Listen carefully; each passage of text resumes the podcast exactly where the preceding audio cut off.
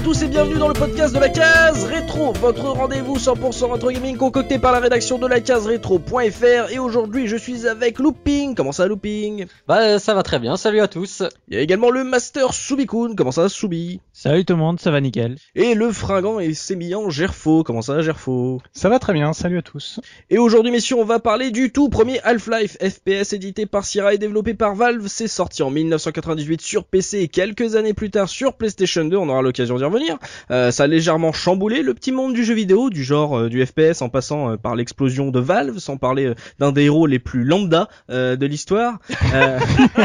Elle était nulle celle-là. Alors messieurs, cette semaine on fête les 10 ans du deuxième épisode de la série, c'est 10 ans qu'on attend un troisième épisode qui prend son temps à venir. Donc euh, aujourd'hui on va partager nos souvenirs du tout premier Half-Life, euh, ce qu'on en avait pensé, ce qu'il a peut-être changé dans nos habitudes de joueurs, mais avant ça, commençons par le commencement, quel a été votre tout premier contact avec ce jeu Looping? Alors, bah écoute, moi c'est sur PC et euh... Ah bah ça oui, ça oui. heureusement. non, mais j'aurais pu le faire sur PS2. Oui, mais c'est pour ça que je dis heureusement. Oui, heureusement. ouais. et euh, par contre, j'ai eu le même problème que je me souviens que euh, Gerfo avait eu avec euh, Max Payne, c'est-à-dire que euh, Tu l'as acheté en Angleterre? Non, je l'ai acheté, mais il tournait pas sur ma bécane de l'époque. Ouais. Enfin, il tournait au ralenti. Euh, malgré que euh, l'ayant maintenant regardé, euh, là je l'ai devant moi et quand je regarde la config euh, qu'ils annoncent, euh, quand tu vois qu'il fallait un Pentium 133, euh, Mhm. bon, tu, je peux te laisser euh, voir un peu la config que j'avais. Mais le problème c'est que ils parlaient pas de la carte graphique. Enfin, ils disent que le jeu euh, euh, est compatible avec euh, une large variété de cartes 3D. Mais moi, euh, j'avais une sorte de tour euh, tout en un. Et Ouais. euh, bon, c'était une carte euh, pourrie qu'il y avait dedans, quoi. Avoue que t'as essayé de le faire tourner sur un 486 et... Non, c'était non non non, c'était un Pentium 166, mais euh, la carte euh, la carte qui était dedans, elle était elle était pas assez puissante pour faire euh, tourner correctement le jeu, quoi. La haine. Donc euh, ouais, donc je l'avais acheté un peu pour rien, mais bon, je l'ai quand même gardé et puis euh, puis je l'ai fait euh, quelques années plus tard, euh, après sur un PC un peu plus costaud. Euh, par contre, j'avoue, j'ai- c'est un jeu que je n'ai jamais fini. D'accord. Donc euh, ouais, ouais, c'est en fait, bah, aujourd'hui, je vais vous parler d'un truc. Alors, je vais vous parler de- du premier tiers du jeu. non, non, Je en fait, euh, moi, moi, je fais partie de ces minorités de personnes qui a un problème avec les FPS. C'est-à-dire que quand je joue euh, de très près devant mon écran avec un FPS, j'ai le syndrome euh, d'avoir mal au cœur. Ah. Euh, il y a, je sais qu'il y a d'autres joueurs qui ont ce syndrome-là, Mm. et ça fait que je peux faire que des petites parties, genre une demi-heure. Sinon, euh, au-delà, bah voilà, ça me donne euh, la nausée, on va dire. Pas aux quoi. toilettes, quoi. Voilà, Et voilà. le problème, c'est qu'Half-Life, on, le verra, c'est un jeu qui n'est pas court. Euh, Ouais, encore moins pour aujourd'hui, pour les joueurs de l'époque. Donc forcément, euh, au moment, ça devient, ça commence à faire long, quoi. Mm, mm, mm. Euh, Subikun, toi, première rencontre avec Half-Life. Ah, ça va faire longtemps que j'ai pas fait une rencontre en 20 000 chapitres. Attention, c'est parti. Moment historique. Alors en fait, euh, la première rencontre que j'ai eue, c'était chez mon pote euh, qui, son père était grand passionné d'informatique et avec qui on faisait du réseau sur Doom. Donc il avait euh, récupéré euh, assez euh, euh, illégalement le jeu et donc on avait commencé à jouer. J'avais vu l'intro que j'avais trouvé euh, absolument magistral, mais on y reviendra après dessus. Mais sauf que du coup, bah à l'époque, j'ai comme euh, c'était chez lui et moi mon PC le faisait pas tourner, bah du coup j'avais pas pu le euh, aller plus loin. Mm. Puis après, bah quand Opposing Force est sorti, en fait, bah peu de temps après, j'ai eu un- aussi un nouveau PC, donc j'ai acheté un bundle donc qui contenait bah Half-Life et Opposing Force qui, qui étaient ensemble. Mais à ce moment-là, j'étais en vacances chez mon autre pote qui euh, m'avait fait découvrir euh, avec qui je regardais souvent les jeux comme Little Big Adventure etc j'en ai, souvent parlé Ouais. avant. Et donc, en fait, bah, de nouveau, Half-Life et Opposing Force, c'est lui qui les a fait et je les ai regardés. C'est moi qui ai acheté le jeu, C'est beau, ça. mais c'est lui qui a fait l'intégralité du jeu, euh, enfin des deux jeux. Ah. Des années encore après, je me suis remis dessus. Mhm. Je suis allé que jusqu'au ce que j'appelle le boss là avec les trois tentacules. Je suis Ouais. pas allé plus loin. Je m'y suis remis peut-être deux ans après. Je me suis arrêté au premier Gargantua et je me suis arrêté là. Et j'ai recommencé une troisième ou quatrième fois euh, encore une ou deux années après. Là, je l'ai terminé avant de le refaire avec euh, le mode Black Mesa euh, très récemment parce que bon voilà, il fallait bien ça. Donc Ah. voilà. Encore, Euh, encore une découverte, enfin une, une aventure de jeu sur le long terme, sur plusieurs années, quoi. C'est, Voilà, non mais au moins, contrairement à plein d'autres joueurs et dont je fais partie, Soubi termine ses jeux. Il va peut-être mettre 5 ans, mais il les terminera quoi. Ah, bah là, j'en ai mis quasiment une dizaine d'années. Hein. euh, on le changera pas. Gerfo, notre PCiste de l'extrême, toi, la High Fly, je sais que c'est c'est un titre qui qui est cher à ton cœur. Euh, c'est un titre majeur pour les PCistes. Donc toi, c'est quoi ta première rencontre avec ce jeu? Je vais, je vais être obligé de parler d'un truc euh, aux auditeurs en fait euh, en privé. C'est quand on prépare les jeux à la case rétro, on annonce ça souvent à l'avance, on, on se l'est dit. Depuis que je sais qu'on va faire Half-Life, j'essaye de me souvenir du nom du mec qui me l'a prêté pour la première fois, j'y arrive pas. Et c'est horrible parce que je me souviens que ça a été vraiment une rencontre assez euh, assez magistrale. Alors, je dois dire que moi je l'ai pas fait à sa sortie. Euh, parce que j'avais pas un PC qui, qui, était capable de le faire tourner. Euh, j'avais fait Deus Ex avant de faire Half-Life, par exemple. Donc pour moi, le pied de biche, tu vois, par exemple, qui est un des éléments absolument majeurs de Half-Life, ça a été un choc de voir que ça existait avant Deus Ex. ça avait été un truc qui me qui, qui m'avait choqué. Ouais, Comment ça, il y a eu des jeux avant Deus avant Deus Ex Voilà, c'est ça. Donc, ça. donc j'ai dû le faire, je pense, dans autour des années 2000-2001, et c'est un pote qui me l'avait prêté, qui m'a dit comment t'as jamais joué à Half-Life, mais c'est trop bien et tout. Et euh, je l'ai pas fini la première fois. Euh, j'ai dû lui rendre le CD avant de, avant de pouvoir, euh, pouvoir le terminer. Euh, je pense que je devais pas être très loin, très très loin de la fin du jeu, de, de, de dans mon souvenir. Et ensuite, c'est un jeu que que j'ai fait, pff, je, je, je saurais pas compter, mais avant la sortie de Half-Life 2, ça avait été, euh, il y avait une énorme hype qui montait dans toute la communauté et je me suis dit il faut que je finisse avant qu'il sorte, donc euh, je, je l'avais récupéré et je l'ai, je l'ai fini je sais pas combien de fois. C'est, on, on, va, on va le dire toute la soirée, mais voilà, c'est, c'est, il y a des titres comme ça qui resteront dans l'histoire euh, du jeu vidéo avec un J majuscule. Celui-là en fait incontestablement partie. C'est une mmh. expérience unique à vivre. Mmh. Mais je vais le dire et le redire ce soir. J'ai envie de, de partager ce bonheur que c'est.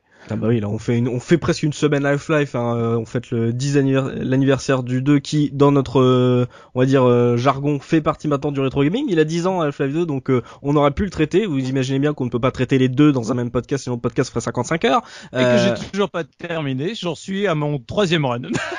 D'accord. ah merde. Par contre. Ah oui, ah oui, là tu me déçois. je finirai par le terminer avant le podcast. Hein. avant la sortie du 3 dans 10 ans. Donc euh, ce que je peux aussi noter c'est que euh, tous les quatre, parce que même moi euh, je me mets là-dedans, c'est que au départ on n'arrivait pas à le faire tourner. Donc ça prouve, on, on reparlera de la technique certainement qui est assez gourmand à l'époque pile poil où il est sorti, parce que moi aussi j'ai j'ai dû attendre d'avoir un PC bien rapide histoire de le faire tourner au max et d'avoir l'impression d'être voilà le, le, dieu du pétrole quoi. Donc voilà une belle rencontre chaque côté, un peu similaire là, sur le, la technique. Mais avant de passer au gros du débat, on va regarder la manière dont on nous a vendu le jeu à l'époque sur la jaquette du jeu avec le pitch et pour Half-Life c'est peut-être la quatrième de couve la plus complète qu'on ait eue depuis qu'on a lancé cette nouvelle rubrique messieurs. Et c'est peut-être parce que c'est aussi un jeu PC et que la manière de vendre un jeu PC aux joueurs n'était pas la même que de vendre un jeu console aux joueurs. Ça se rapproche un peu de, la, de Max Payne donc euh, c'est pas parce qu'il y avait de la place derrière la boîte. Ah mais si c'était les grosses boîtes à l'époque sur les PC comme ça. Bah oui d'accord mais euh, c'est en deux en deux parties. Sur la, la, droite en fait ils te vendaient le moteur graphique ils te vendaient euh, l'IA ils te vendaient le système d'animation. En quatrième partie on te vendait les séquences scénarisées interactives comme il le disait et après le, multijoueur. Donc déjà ça te mettait des, des cases mais surtout la manière dont il te le présente je vous le fais. Si vous pensez que tous les jeux d'action se ressemblent vous risquez d'être surpris. Dans Half-Life vous allez affronter des créatures dotées d'une intelligence terrifiante dans un environnement aussi riche que l'intrigue elle-même. Il va falloir utiliser vos armes bien sûr mais aussi votre capacité de réflexion. Vos adversaires ne restent pas bêtement dans votre champ de tir. Ils sont remarquablement rusés et surtout ils veulent, ils veulent vivre autant que vous. Quant aux autres personnages, loin de représenter de simples chairs à canon, ils jouent un rôle déterminant dans la réussite de votre mission, avec entre autres un mode couleur 16 bits, de nombreux véhicules à conduire et un son 3D très réaliste. Ce jeu est tellement vivant, intelligent, réel, que vous aurez du mal à croire qu'il ne s'agit que d'un jeu. Oh, c'était optimiste quand même. ah, ah, bah sacrée promesse, on y reviendra sur le. Mais vous déjà vous remarquez qu'on dit, on, il parlait des jeux d'action, donc ça, ça va être un, un point de débat qu'on va faire sur ce Half-Life qui a peut-être rendu le jeu euh, marquant. Belle promesse ou pas, Looping, toi, quand tu vois ça? Ouais, ouais, non, bah oui, oui, ils, avaient raison. Pour l'époque, c'était, c'était novateur et tout, mais c'est vrai que quand même, euh, tu te dis là, ils, en, ils envoient du lourd, quoi. ils avancent de sacrés arguments, c'est sûr ouais, qu'il faut pas se planter ouais. derrière. Ça, c'est sûr. Ouais, ouais, ouais, c'est clair. Ouais. Gerfo, on l'attendait comme ça, là, la, la, manière dont il te le présente, c'était un phénomène même avant que ça, ça se lance, ce jeu? Il est arrivé avec beaucoup de buzz. Maintenant, c'est vrai qu'avec le recul du temps, on a appris à se méfier de, de ce genre d'annonce, mais c'est peut-être aussi parce qu'on en a tout le temps eu pour tous les jeux. C'est vrai. Donc euh, voilà.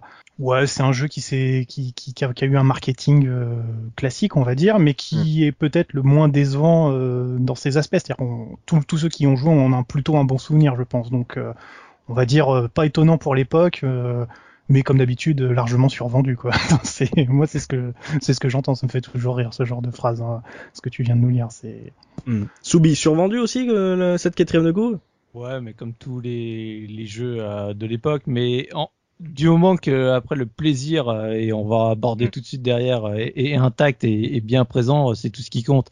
Moi, le, enfin, on y reviendra, mais c'est vrai que le, je pense le point qui faisait, on le voyait dans les magazines de l'époque, c'était surtout au niveau de l'IA, où ils ont beaucoup beaucoup parlé de l'IA, de l'IA, et je pense qu'on on y reviendra quand on abordera le sujet parce que c'est vraiment quelque chose de bien particulier à Half-Life. Mm. exactement. Allez, on passe tout de suite au gros du débat.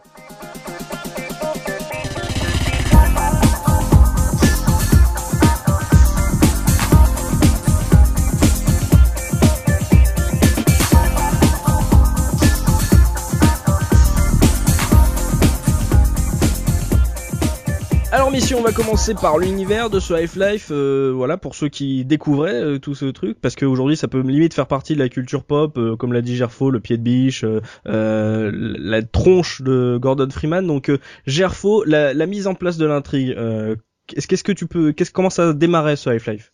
Ah, c'est c'est un grand honneur que tu me fais de pouvoir raconter le début de ce jeu parce que je pense que c'est c'est On s'est tous fait chier dans ce métro. Euh... non, ah non, ah non, je t'interdis de dire ça, surtout pas. Ah non non non, c'est je crois que c'est la première fois qu'une phase de non-jeu m'a jamais fait chier quoi. Ah ouais, moi aussi. Enfin, je veux dire, tu tu peux pas faire plus passif que cette introduction et en même temps aussi euh, immersif en quelques secondes. Hmm. Donc pour raconter ça, en fait, on joue Gordon Freeman, euh, un, un, docteur en physique, euh, physique nucléaire appliquée, mm. euh, qui commence euh, une petite journée de travail normale dans un complexe qui s'appelle Black Mesa. Et donc le jeu commence. On est dans un dans une sorte de monorail, euh, donc on est sur un sur un sur un, un rail fixe quoi. En fait, on se déplace dans ce et on voit à travers tout le à travers les vitres en fait tous des morceaux du complexe quoi. Mm et euh, avec des, des, petites indications sur euh, sur l'écran, voilà, on, on a le une espèce de générique et en même temps voilà des morceaux de vie des scientifiques. Donc on voit on voit quelques personnages en blouse blanche qui sont en train de traverser des points de sécurité ou qui sont penchés sur du matériel, qui sont en train de discuter.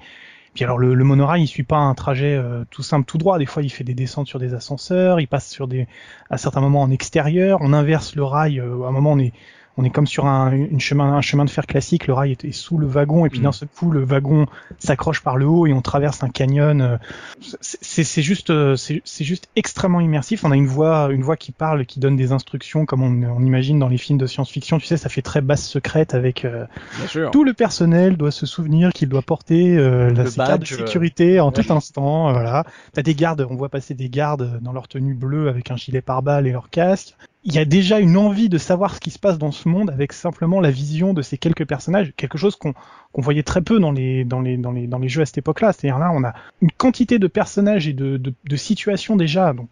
Très très très forte qui, qui nous a, vraiment nous mettent en, en, situation tout de suite quoi. C'est il y a aussi un truc un peu implicite, c'est que à partir du moment où euh, l'histoire va se déclencher, où il y aura l'élément perturbateur, tu sais déjà que ça va pas être facile de sortir puisque tu as vécu euh, t'as traversé ta, ta descente on va dire euh, euh, jusqu'à ton point euh, de, de, boulot, donc tu sais le trajet qui te reste à faire presque.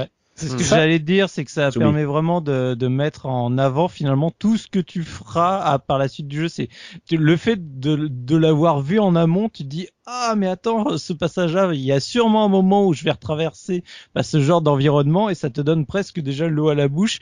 Et, euh, et voilà, c'est extrêmement intéressant en termes de mise en scène, de préparation psychologique du joueur. Je trouve que c'est c'est quelque chose qui est très très fort, sachant que même derrière, euh, même une fois que ton monorail est arrivé, euh, le début du jeu, tu fais pas encore grand chose non plus, quoi. C'est vraiment, tu te plonges vraiment dans, dans ce personnage, dans sa journée qui va devenir une journée de merde, mais qui, à l'origine, commence comme une journée tout à fait standard. De boulot, totalement, ouais, c'est ça, va mettre ta blouse, enfin, entre guillemets, ta blouse. Et surtout, ce qui était, c'était nouveau. Enfin, moi, pour moi, personnellement, euh, une sorte de cinématique euh, in-game, euh, à cette époque-là, euh, c'était, j'avais jamais vu ça.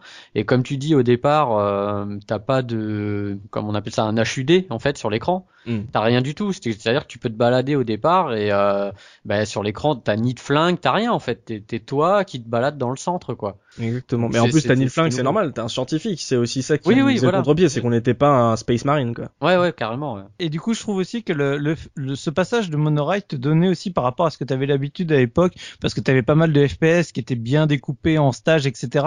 Te donnait déjà la sensation de- d'un univers justement euh, à, à l'unité, tu sais, enfin dans le sens où tout est cohérent et Mm. tout ne fait qu'un et tu vas et tu vas pas avoir des stages des machins ou si tu as un changement d'environnement c'est un changement d'environnement qui est vraiment justifié par rapport à la topographie par rapport à à le cadre dans lequel tu es. Et moi, je trouvais que justement cette intro te donnait déjà ce sentiment d'avoir un, un terrain de jeu absolument euh, immensissime, quoi. Mais ce-. Mais ce qui est fort, c'est que justement avec les réflexes de l'époque, on n'avait pas, on s'attendait pas à ça. On se, on se disait que c'était juste un, un très beau, une très belle mise en scène, mais il y avait rien qui t'indiquait que effectivement chacun de ces, ces lieux que tu traversais serait vraiment un terrain de jeu après. C'est-à-dire, au fur et à mesure du jeu, si tu te souvenais du- de la séquence du début, tu disais mais oh, ils avaient anticipé tout ça. C'était pas simplement de l'esbrouf visuel, c'était vraiment pour créer l'univers quoi. C'est une prouesse technologique qui, évidemment, à l'heure d'aujourd'hui, peut sembler vraiment négligeable, mais qui, en termes de planification et de mise en œuvre euh, du- de, de- de l'univers, est vraiment exceptionnel. Enfin, c'est c'est le, le- travail pharaonique que ça a dû représenter. Et c'est d'ailleurs ça, ce qui avait posé des problèmes à, à Valve pour trouver un éditeur, parce que Mhm. beaucoup leur crit- critiquaient justement leur trop grande ambition, et qui au final fait que c'est exactement pour ce pourquoi le, le jeu est révéré. C'est vraiment un, un, un bijou, un, un monstre de travail euh, qui, qui s'exprime à travers cette, cette simple séquence, qui du coup n'est pas une simple séquence, mais vraiment la Rolls des introductions à un univers. quoi. C'est c'est juste formidable. Mais tout à fait. Donc euh, une très belle intro euh, qui a marqué beaucoup de joueurs. Le seul problème, c'est que, comme je disais, pourquoi on se fait chier, c'est que comme euh, c'est un très bon jeu et qu'on a l'habitude de le relancer, relancer, quand tu le relances, bon, tu vas te prendre un café. euh, voilà, tu, tu vas faire autre chose. Voilà, tu. Ouais, mais enfin, c'était encore des jeux où on avait accès à la console et on pouvait sauter facilement l'intro. Ah hein. ouais, non mais là Euh, tu, tu me parles de boutons euh, où- Ah où non, je tape euh, jamais ça sur mon clavier. Moi j'ai trop Ah, peur de casser mon PC. Mais si, c'est Tu facile. sais, tu sais qui elle, elle embête le plus euh, cette euh, Les cette Les speedrunners parce qu'ils Oui, peuvent bien pas sûr. bouger, ils peuvent rien faire dans cette capsule. Un jour ils trouveront le moyen de sortir de la capsule et, courir sur le rail, tu vois. Donc on, on- a parlé de ce Gordon Freeman, on va s'attarder un peu sur lui puisque justement c'est pas, comme j'ai dit, c'est pas un space, un space marine, c'est un mec que tu ne vois jamais euh, à part sur le- la jaquette. Donc euh, le mec a pas un look euh, de ouf euh, avec son bouc, euh, ses lunettes euh, et son costume. C'est comme l'a dit le looping au départ, t'as pas de HUD sur l'écran, donc t'as pas d'informations sur euh, ta barre de vie, tes munitions. Et il y a le moment où tu mets justement euh, dans les vestiaires ta combinaison et que tu te lances justement euh, au fin fond de l'intrigue. Le- le- L'intro était cool, c'était plein de détails où tu rentrais vraiment dans l'univers du jeu. Mais là, Soubi, à, ce- à partir du moment où tu mets ta combi, c'est là que les, les choses euh, sérieuses ont commencé, non? Ouais, bah parce que c'est à ce moment-là que tu vas lancer ta terrible expérience euh, sur, euh, je sais, c'est un, je crois que c'est un cristal que tu étudies, Ouais, euh, que tu dois mettre donc dans dans une énorme machine où toi t'es tout seul dans la pièce. Pareil, de nouveau, à ce moment-là, t'as toujours pas vraiment de de séquence, mais donc bah au cours de cette euh, expérience, malheureusement, euh, une faille spatio-temporelle euh, se s'ouvre et des jolis petits monstres aliens sortent d'un peu partout et commencent à pourrir tout le labo. Donc, euh, donc voilà, toi tu, tu admires ça. Euh, malheureusement, tu peux pas y faire grand chose, mais tu t'y attends un peu avant même de lancer la, la, la séquence. Quoi. Tu sais, euh, grand habitué de, de jeux vidéo, tu dis bon, c'est quand que ça commence, c'est quand que ça part en sucette. C'est ça. Surtout que tu as tous les scientifiques Shopping. que tu croises pour avant d'aller euh, donc dans cette fameuse salle, ils, ils- ont la poisse quoi. Il y a un mec à un moment le le euh, enfin il est sur un ordinateur, le truc il, il pète, il dit oh là là, euh, on, on devrait pas faire ça. Enfin tu sens que c'est la journée poisseuse quoi, tu vois. Il y a un problème de sta... Ah non, c'est revenu. Non, non, ça va, c'est bon. Pff, Ah, qu'est-ce qui se passe? Oh non, mais Oui. il est pas prévu pour ça, cette machine. Ah. Oui, c'est ça, voilà, ouais, tu vois, et les mecs, ils sont, personne n'est rassuré. À un moment, euh, avant de rentrer dans la pièce, t'as deux scientifiques qui parlent. Ils disent, euh, mais non, on devrait pas faire ça. Et l'autre ici, mais si, ça va bien se passer. C'est ça. Vas-y, Gordon, vas-y tout seul. Vas-y, Gordon. ça passe, c'est crème. c'est ça, c'est tout à fait ça. pauvre, pauvre Gordon. Donc là, comme l'a dit Soubi, euh, l'invasion des aliens, évidemment, faut bien qu'il y ait un élément perturbateur, sinon on va vraiment se faire chier à Black Mesa. Euh, et là, Gerfo, de toute cette histoire, euh, le déroulé de l'intrigue, on l'a dit que c'était un jeu assez long, on a vu tout le complexe de Black Mesa. Est-ce que ça tenait par son scénario? Ils ont dit, voilà, c'est vendu sur la quatrième de couvre par un scénario haletant. Est-ce que toi, à l'époque déjà, est-ce que tu trouvais que le scénario était haletant? Ouais, mais peut-être pas pour des raisons d'avancée d'intrigue classique. Je m'explique. En fait, je, bon, c'est un scénario qui est globalement euh, très très simple. Voilà, on a eu une expérience scientifique qui tourne mal, une invasion extraterrestre et une situation de crise à gérer. Donc c'est c'est presque, on dirait un film de série Z. Euh, comme, un lundi, pourrait, comme un lundi, ouais, c'est ça si tu veux. et non, ce qui, ce qui, en fait, ce qui, ce qui est extrêmement intéressant dans, dans le jeu, c'est que toutes les informations sont vraiment distillées au compte-goutte. Mmh. C'est-à-dire, on a, de, à partir du moment où le, où le, le jeu, enfin, le jeu se lance, c'est-à-dire à partir du moment où cette expérience rate, on a un gros morceau du jeu qui, qui est simplement de survivre. C'est-à-dire, euh, ça explose partout, il y a des morts, mais on ne sait pas du tout où est-ce que le jeu veut nous emmener. Et puis de temps en temps, on a des petites bribes d'informations, on avance, on traverse une porte, on rencontre un gars, puis qui va nous raconter que euh, voilà, il a appris, il a reçu un message radio disant que l'autre bout du complexe, euh, il y avait, euh, il y avait un réacteur qui s'était arrêté, c'était la catastrophe, on allait perdre, euh, il, y allait avoir plein de morts, il faut faire le temps possible pour les aider. Donc, mmh. en fait, c'est un, c'est une succession de petits rebondissements. Parfois, un rebondissement te fait faire un énorme détour par rapport à un objectif que tu avais prévu. Donc, on est constamment pris dans je, je vois pas quel est le grand schéma des choses, mais par contre, je sais que j'ai plein de petites missions à effectuer pour, pour faire avancer, pour survivre, et ensuite, à mesure que le scénario avance, pour comprendre ce qui se passe. Mais un film catastrophe par les yeux de quelqu'un qui sait pas ce qui se passe quoi. Voilà, de l'intérieur et mm. avec vraiment très peu d'informations. C'est-à-dire on n'est pas du tout omniscient, on n'a pas du tout des parfois ce que tu sais des, des, procédés narratifs un peu un peu euh, feignants tu sais ou des documents à trouver partout dans les pièces. Voilà où t'as la séquence la séquence euh, la séquence à côté pour te reposer où on te montre le méchant en train d'expliquer son son plan à son lieutenant et tout. Tu sais c'est pour ça qu'on fait ça. Non non là t'as pas du mm. tout ça. C'est tu ne fais qu'avancer et te débrouiller tout seul. Il y a des moments entiers du jeu où tu ne rencontres personne tu ne fais qu'essayer d'avancer. Mm. d'autres où tu discutes un petit peu et pas de bol il se fait tuer juste avant qu'il t'explique le truc. Enfin voilà c'est c'est haletant c'est pas c'est pas que le scénario soit très prenant, mais c'est tellement novateur pour l'époque d'avoir une, une, histoire racontée euh, par petites bribes, vraiment, avec un jeu qui est quand même assez long, que bah moi j'étais à fond dedans, d'autant que le gameplay est aux petits oignons et du coup euh, on prend vraiment plaisir à avancer. Mais, euh, Le seul truc que je dirais qui, qui me choque, même à l'heure actuelle hein, sur le scénario, c'est mhm. qu'en fait il y a, y a rien qui justifie que ça soit Gordon qui, qui se mette à faire ça quoi, tu vois, enfin à vouloir sauver tout le monde, parce qu'en bah fait c'est lui, c'est lui qui a ouvert la faille. Ouais, enfin bon, en fait, la fermer. C'est le mec qui a une conscience professionnelle. Ouais, c'est ça. quand, tu sors de la salle, tu croises un scientifique qui dit Gordon, faut nous sauver. Et le mec, ça y est, il y va, quoi. Il est au taquet, quoi. Bah, parce que il a sa combinaison. C'est à, ce moment-là, au moment T, il a une combinaison qui lui permet d'être beaucoup plus agile ou euh, euh performant que les autres. Qui lui a appris à manier les armes. Voilà, euh, voilà. Il s'est lancé de la grenade. Bah, manier les armes, oui, parce qu'il y a le tuto, mais si on n'en avait pas parlé, parce que tout le monde a lancé l'histoire, mais il y avait le, le didacticiel, le l'entraînement euh, militaire, quoi. Tout le monde, tout le monde s'en fout de cet entraînement militaire dans Half-Life, totalement.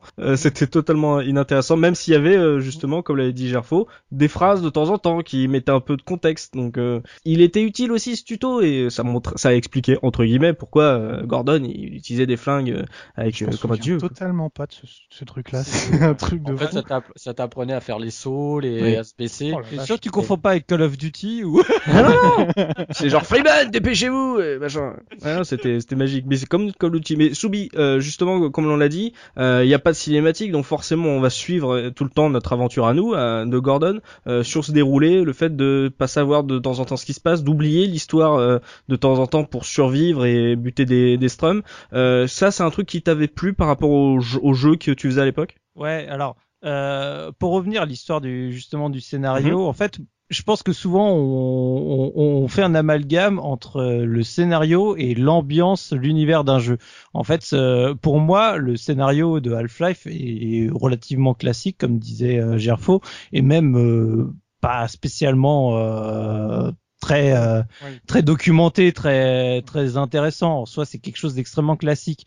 Le le fait même que Gordon ne parle pas, euh, enfin tu sais, il y a, y a rien qui t'incite à vraiment suivre une trame scénaristique. Mm. Mais par contre, l'ambiance du jeu, la narration du jeu, la mise en scène du jeu font que ce scénario de tout ce qu'il y a de plus banal te semble extraordinaire. Tu sais, euh, t'as l'impression que c'est la huitième merveille du monde. Mais c'est pas le scénario lui-même, c'est vraiment ce travail sur l'ambiance, sur comment on te donne envie d'être, d'incarner ce personnage, qui fait que voilà, c'est c'est juste extra. Et moi, ça m'avait mais complètement scotché à, l'époque, comme je disais, l'intro J'avais trouvé ça super et ça m'a tellement scotché, comme je disais, bah finalement que quand je voyais mon pote jouer, j'étais aussi à fond dans le jeu que lui. Et pour qu'un jeu te donne vraiment euh, cette euh, cette niaque alors que tu touches pas au contrôle, c'est que vraiment au niveau de l'ambiance, au niveau de la narration, il y a quelque chose qui est extrêmement puissant quoi, qui se qui se passe. Totalement. Oui. Euh, looping justement, euh, on est en 98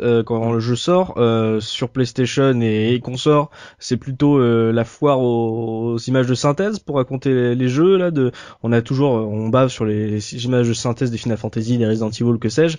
là justement un jeu qui ne met jamais jamais une seule cutscene où tu joues tout le temps, où l'histoire t'est racontée pendant que tu joues. Euh, c'est un truc c'était nouveau à l'époque cette manière de faire un jeu qui raconte une histoire sans pour autant euh, te découper du, gameplay. Euh, est-ce que toi, que ça soit à l'époque ou aujourd'hui, c'est un truc qui te marque par rapport à ce que t'es en joueur ou t'aimes plutôt regarder les cinématiques je En fait, moi, le problème, c'est que je trouve que Half-Life au départ, donc ça, voilà, t'as as cette fameuse cinématique, enfin t'as ce démarrage en fait dans le dans le complexe, etc. Et en fait, je trouve qu'après, finalement, je trouve que le scénar euh, se perd un peu. C'est-à-dire que après, moi, je le prends comme un un shooter. Ouais, comme un shooter, voilà. C'est-à-dire que à partir du moment où donc il y a l'explosion, il y a il y a, le, il y a les aliens, etc. Après, moi, je passe en mode shooter, quoi. C'est vrai que je, je, trouve que le il est content, il peut shooter de l'humain. non mais non mais voilà, mais je, hmm. je, trouve pas que le scénario après soit soit fabuleux. Franchement. Hein, je... Mais, peut-être. Alors, je, comprends ce que tu veux dire sur le fait hmm. qu'il n'est pas extraordinaire parce que enfin moi qui adore la science-fiction, je veux dire, t'es pas surpris de ce qui se passe, mais c'est qu'un prétexte. Je pense que c'est ça qui est important et justement c'est la dérive que les jeux suivants qui se sont inspirés de cette méthodologie ont oublié, c'est que ça ne reste qu'un prétexte à du gameplay. Mm. C'est-à-dire que derrière, euh, on a des situations euh, que rencontre le héros qui sont justifiées par le caractère exceptionnel de ce qui se passe, même si au fond l'histoire elle est, elle, est, elle est bête, vraiment bête, mais elle est très bien exploitée parce qu'elle n'est pas trop mise en avant. C'est-à-dire, euh, on a des petits morceaux. Si on veut suivre l'histoire, il y a quelques noms qui traînent, on a quelques personnages qu'on peut essayer de suivre. Mais toi, tu as réussi après derrière à en faire ce que tu voulais, c'est-à-dire à faire un shooter qui est mm. bon. Et voilà. Plus euh, tout ce qui est euh, après les phases de plateforme, etc. Mais justement, c'est, enfin, moi je trouve que c'est ça qui est bien, c'est que toi, tu peux prendre ça comme un, un shooter et dire, bah finalement le scénario il est bidon, j'y comprends rien et tout, mais ça, ça n'entrave en rien. T'as pas le sentiment d'être perdu non plus, quoi. C'est-à-dire, et au contraire, si tu veux t'intéresser, tu as suffisamment de d'indices sur l'univers pour dire ah putain j'aime bien ce qui se passe et j'ai envie de savoir. Ce qui est justifié en plus après quand tu connais les, les titres suivants quoi. Donc oui euh, mais voilà mais dans, dans le jeu lui-même c'est pas ultra fouillé quoi. Il y a pas euh... après l'intro ça devient de l'ambiance quoi. euh, Half-Life c'est surtout après ce qui s'est passé autour qui est devenu euh, voilà on a on a on a voulu savoir ce qu'était vraiment euh, le Black Mesa etc mais dans le jeu en lui-même il n'y a pas d'infos quoi il y a pas c'est bien ouais bah, bah c'est bien. moi j'aime bien euh. Ah moi j'aime bien parce que justement c'est toi qui te fais un peu ton histoire, tu tu tu remplis un peu les blancs avec. Euh, enfin moi c'est un truc de narration que j'aime bien quoi. C'est comme pour pour moi c'est comme pour Super Metroid où tu rajoutes des des morceaux dans l'histoire ou quand t'as envie quoi. C'est-à-dire si tu si t'as envie euh, enfin je prends Super Metroid mais voilà si t'as envie d'être un super shérif de l'espace dans Super Metroid tu défonces tout et tu t'en fous de l'histoire. Si t'as envie de t'impliquer émotionnellement et de pleurer comme moi sur certains boss, tu pleures. voilà.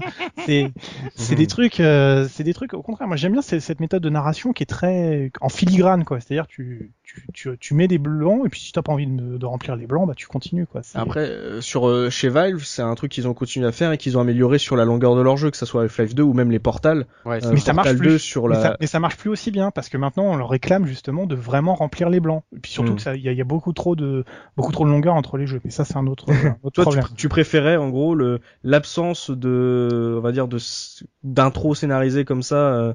bah, personnellement, je trouve je trouve que ça, ça, ça permet à l'œuvre d'être plus, de, de, se tenir elle-même plus facilement, puisque le, puisque la personne qui est impliquée, le joueur, pour moi c'est comme pour un roman, tu sais, t'as beau être un auteur et essayer de raconter quelque chose, finalement la personne en face de toi qui expérimente ce que tu as créé, elle va forcément y apporter ses propres, sa propre expérience, sa propre vision.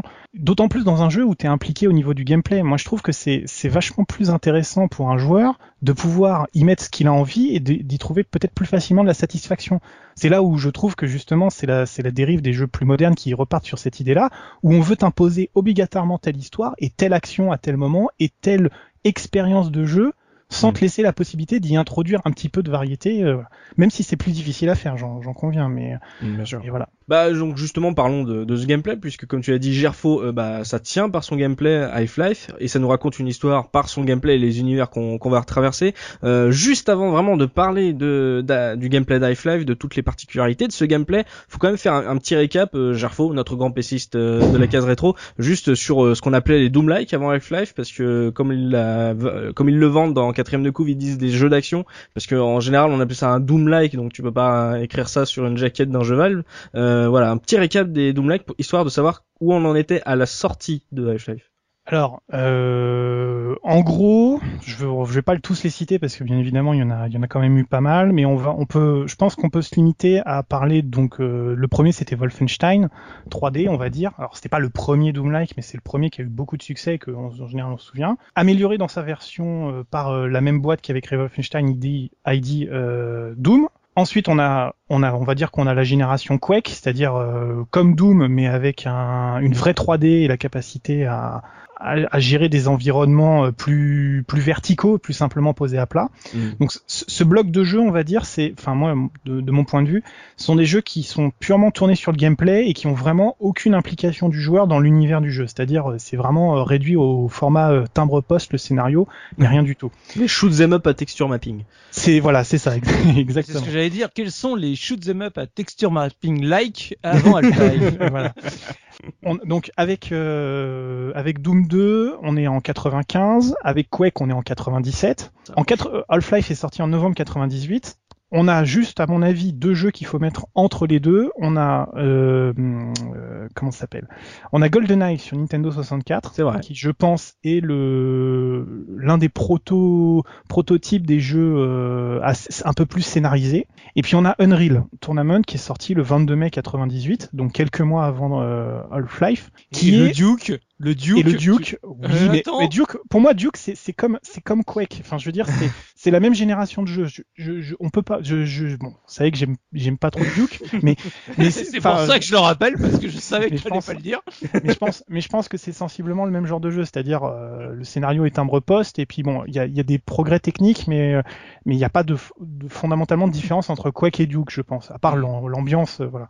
En fait, Half-Life 98, je pense que ce qui le vraiment le met en avant, c'est euh, bon, il est vraiment en full 3D, donc comme euh, comme Quake, comme Unreal, mais surtout il, il introduit des, des, des, éléments du réel, on va dire, c'est-à-dire vraiment la notion de euh, on raconte une histoire, mais qui, qui, qui est ancrée avec certains, où on a certains rapports au réel, c'est-à-dire on voit certains, euh, certains faits, certains noms qui nous semblent, qui, qui, qui nous semblent crédibles. C'est-à-dire ça reste un scénario de science-fiction, mais je trouve qu'il est plus réaliste dans, dans une certaine mesure que, que Unreal par exemple, qui a aussi un scénario de science-fiction, mais qui reste encore un shooter euh, très basique. Euh, pour ceux qui ont aimé, euh, qui ont aimé Halo, Mara- euh, Bungie avait fait un autre jeu qui s'appelait Marathon. C'était exactement la même chose, quoi. C'est, c'est, c'est des univers complètement fantaisistes où le but c'est de désinguer à tout va. Half-Life c'est la rupture parce que euh, on n'incarne pas un Space Marine ultra bourrin ou un, un, un Américain blond euh, très patriote ou un, un- Très musclé. un- très musclé. un- ou est très Oui. musclé ou un chasseur de démons si on pense à des titres comme Blood ou Shadow Warrior, euh, voilà qui sont des choses hein, mais qui sont tout aussi dérivées de Duke Nukem. Mm. Bon, je pense que c'est l'ancrage dans le réel qui fait vraiment que Half-Life est une rupture et sa façon de raconter des histoires avec l'in- l'introduction vraiment des scripts, c'est-à-dire des événements qui vont arriver tout le temps quand, quand on arrive dans une pièce donnée et qui sont qui, qui traduisent une certaine complexité de mouvements, d'actions, de résultantes, euh, de euh, causes-conséquences. On traverse la, une pièce, un, un plafond s'écroule, une nouvelle ouverture s'ouvre, un monstre se téléporte, etc., etc. Je pense que c'est ça qui fait la rupture et l'immersion des joueurs aussi qui ont du coup euh, vraiment euh, apprécié cet univers et qui d'ailleurs a conduit les jeux à la Half-Life, à la, à la Doom, à la, à la Unreal à perdre de vitesse dans les années qui ont suivi, même Oui, si euh, exactement. certains ont continué à sortir. Et oui, c'est comme euh, Soubi là, on, on, Gerfo le dit, à l'époque c'était vraiment très concentré, extrêmement concentré sur le shoot, c'était des, des shooters purs. Euh, là justement le fait que euh, Half-Life arrive avec des arguments un peu plus variés, que le shoot soit moins bourrin, qu'il apporte un peu plus de platforming et des interactions avec euh, des personnages et tout et une intrigue. Euh, en termes de platforming, euh, s'il en avait pu en apporter un peu Oui. moins, ça m'aurait pas dérangé. hein. voilà. Avant de parler des échelles, parlons du shoot. Comment tu le trouves toi euh, par rapport à, aux shooters d'avant, les trucs bien bourrins, le fait que ça soit peut-être plus parcimonieux, c'était un truc qui une affi c'était mieux pour toi ça? Ah ouais, moi j'ai alors mieux, c'est c'est dur parce que tu vois avec le recul justement quand on parlait de Doom, je disais aussi que je regrettais cette époque de de FPS à la Doom euh, très mhm. bourrin, très en en, arène, etc., où tu désingues à, sans, sans réfléchir ou autre. C'est, c'est, voilà, c'est une autre voie, comme, comme vous disiez, vraiment, Half-Life a ouvert une nouvelle voie qui est une voie plus romancée. Donc, qui dit plus romancée dit, bah, forcément, tu, tu shootes pas euh, non plus à tout va parce que ça sert à rien. Tu sais, ça, mm. ça fait perdre l'intensité de la, de la narration, de la scène, de l'ambiance. Si tu passais ton temps à désinguer 30 000 euh, monstres euh, par, par salle, finalement, quand tu les croises, t'en as presque plus peur en tant que tel. Et moi, Half-Life à l'époque, même si c'est pas considéré comme un, un titre euh, horrifique ou autre, c'était quand même un, jeu euh, qui, qui me faisait sursauter, qui me faisait ah, peur. Je suis pas le seul. Ok. Voilà, qui euh, dans en, en, termes de bestiaire, donc tu te retrouves avec bah les les aliens qui sont bah du coup comme les les les crabes euh, head, enfin les, les crabes de tête, qui du coup te faisaient un peu penser au facehugger de, de Alien euh, avec le, le, le, contrôle du, du de l'hôte. Mm. Euh, T'as tout un tas de monstres qui sont un, peu bizarroïdes. Et puis après, rien que quand tu commences à croiser les marines, les marines ils arrivent pas par vague euh, de, de 50 personnes. C'est ils arrivent, tu les vois pas bien, ils se planquent, ils sont vachement malins. Et du coup, voilà, c'est finalement tu croises assez peu d'ennemis mais chaque ennemi que tu croises, t'as as un combat qui te semble beaucoup plus intense que dans les dans les FPS précédents. Donc c'est ça que j'aimais dans ce shoot, c'est et justement aussi le pourquoi le pied de biche est aussi une arme aussi emblématique parce que bah tu sais c'est finalement tu peux faire plein de choses avec le pied de biche alors que rapidement si tu étais dans un FPS classique le point euh, ça avait ses limites à part quand tu étais en mode berserk quoi. Mm. Totalement. Et c'est vrai que j'ai l'impression qu'il a aussi pris un peu de Resident Evil, par exemple, euh, le, fait que les scientifiques qui ont un crabe de tête euh, sur la tête avancent vraiment comme des zombies et que justement euh, tu tires pas tout le temps, que tu des fois t'es vraiment dans les couloirs vides. Il y avait un petit côté de, survival horror de cette époque aussi qui apportait justement un peu plus de tension qu'au shooter où euh, c'est vraiment du réflexe et, et de l'excitation de tir, c'est vrai ça. Tu, vois, moi il y a, y a, un truc que je me, je me souvenais plus trop en y rejoignant là, c'est que bah, c'est un jeu aussi euh, qui est assez labyrinthique, c'est-à-dire que tu dois, ah, t'as, pas mal de trucs à faire des détours, enfin essayer de trouver euh, un endroit où, euh, ouvrir une, une, manivelle pour pouvoir passer, etc. Mm. Et c'est vrai que ça, c'est bah, par rapport à un shoot classique, c'est, c'est complètement différent, quoi. Et, et ce que j'aimais bien aussi, c'était le fait de d'aller voir un scientifique, un PNJ, et lui demander de t'accompagner pour pour lui qui t'ouvre, tu sais, au scanner rétinien ou. C'est ça, suis-moi. Ouais. Voilà, suis-moi. Et ça, euh, bah, sur un shoot classique, ça se faisait pas, quoi. Hmm. Suis-moi, reste là, meurs, merde. Euh, bon, ouais, ou alors quand il t'a ouvert la porte, moi je lui tire un coup de pompe. Mais ce, ce mec, ah, ce mec est fou. Hein. Ce ah, mec est un sadique. Ah, Attendez, je, quand je te disais que tu zingues pas tout va, c'est parce que bah tu peux te retrouver dans des séquences où euh, bah, de nouveau. Tu sais, de, de nouveau, t'as as différents, tu vas avoir les aliens et t'as les PNJ.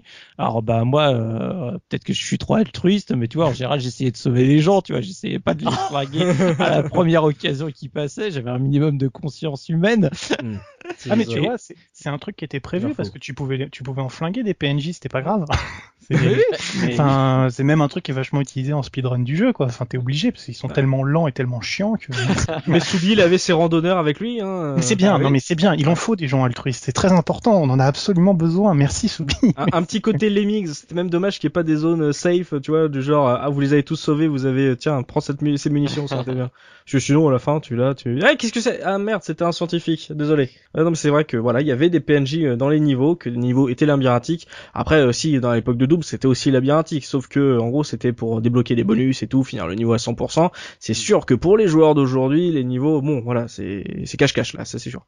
Euh, en termes de différence de gameplay, voilà, on, a parlé du, du, shoot un peu plus parcimonieux que ce qu'il y avait. Euh, en termes d'arsenal, tiens Gerfo, ça nous proposait quoi par un de biche?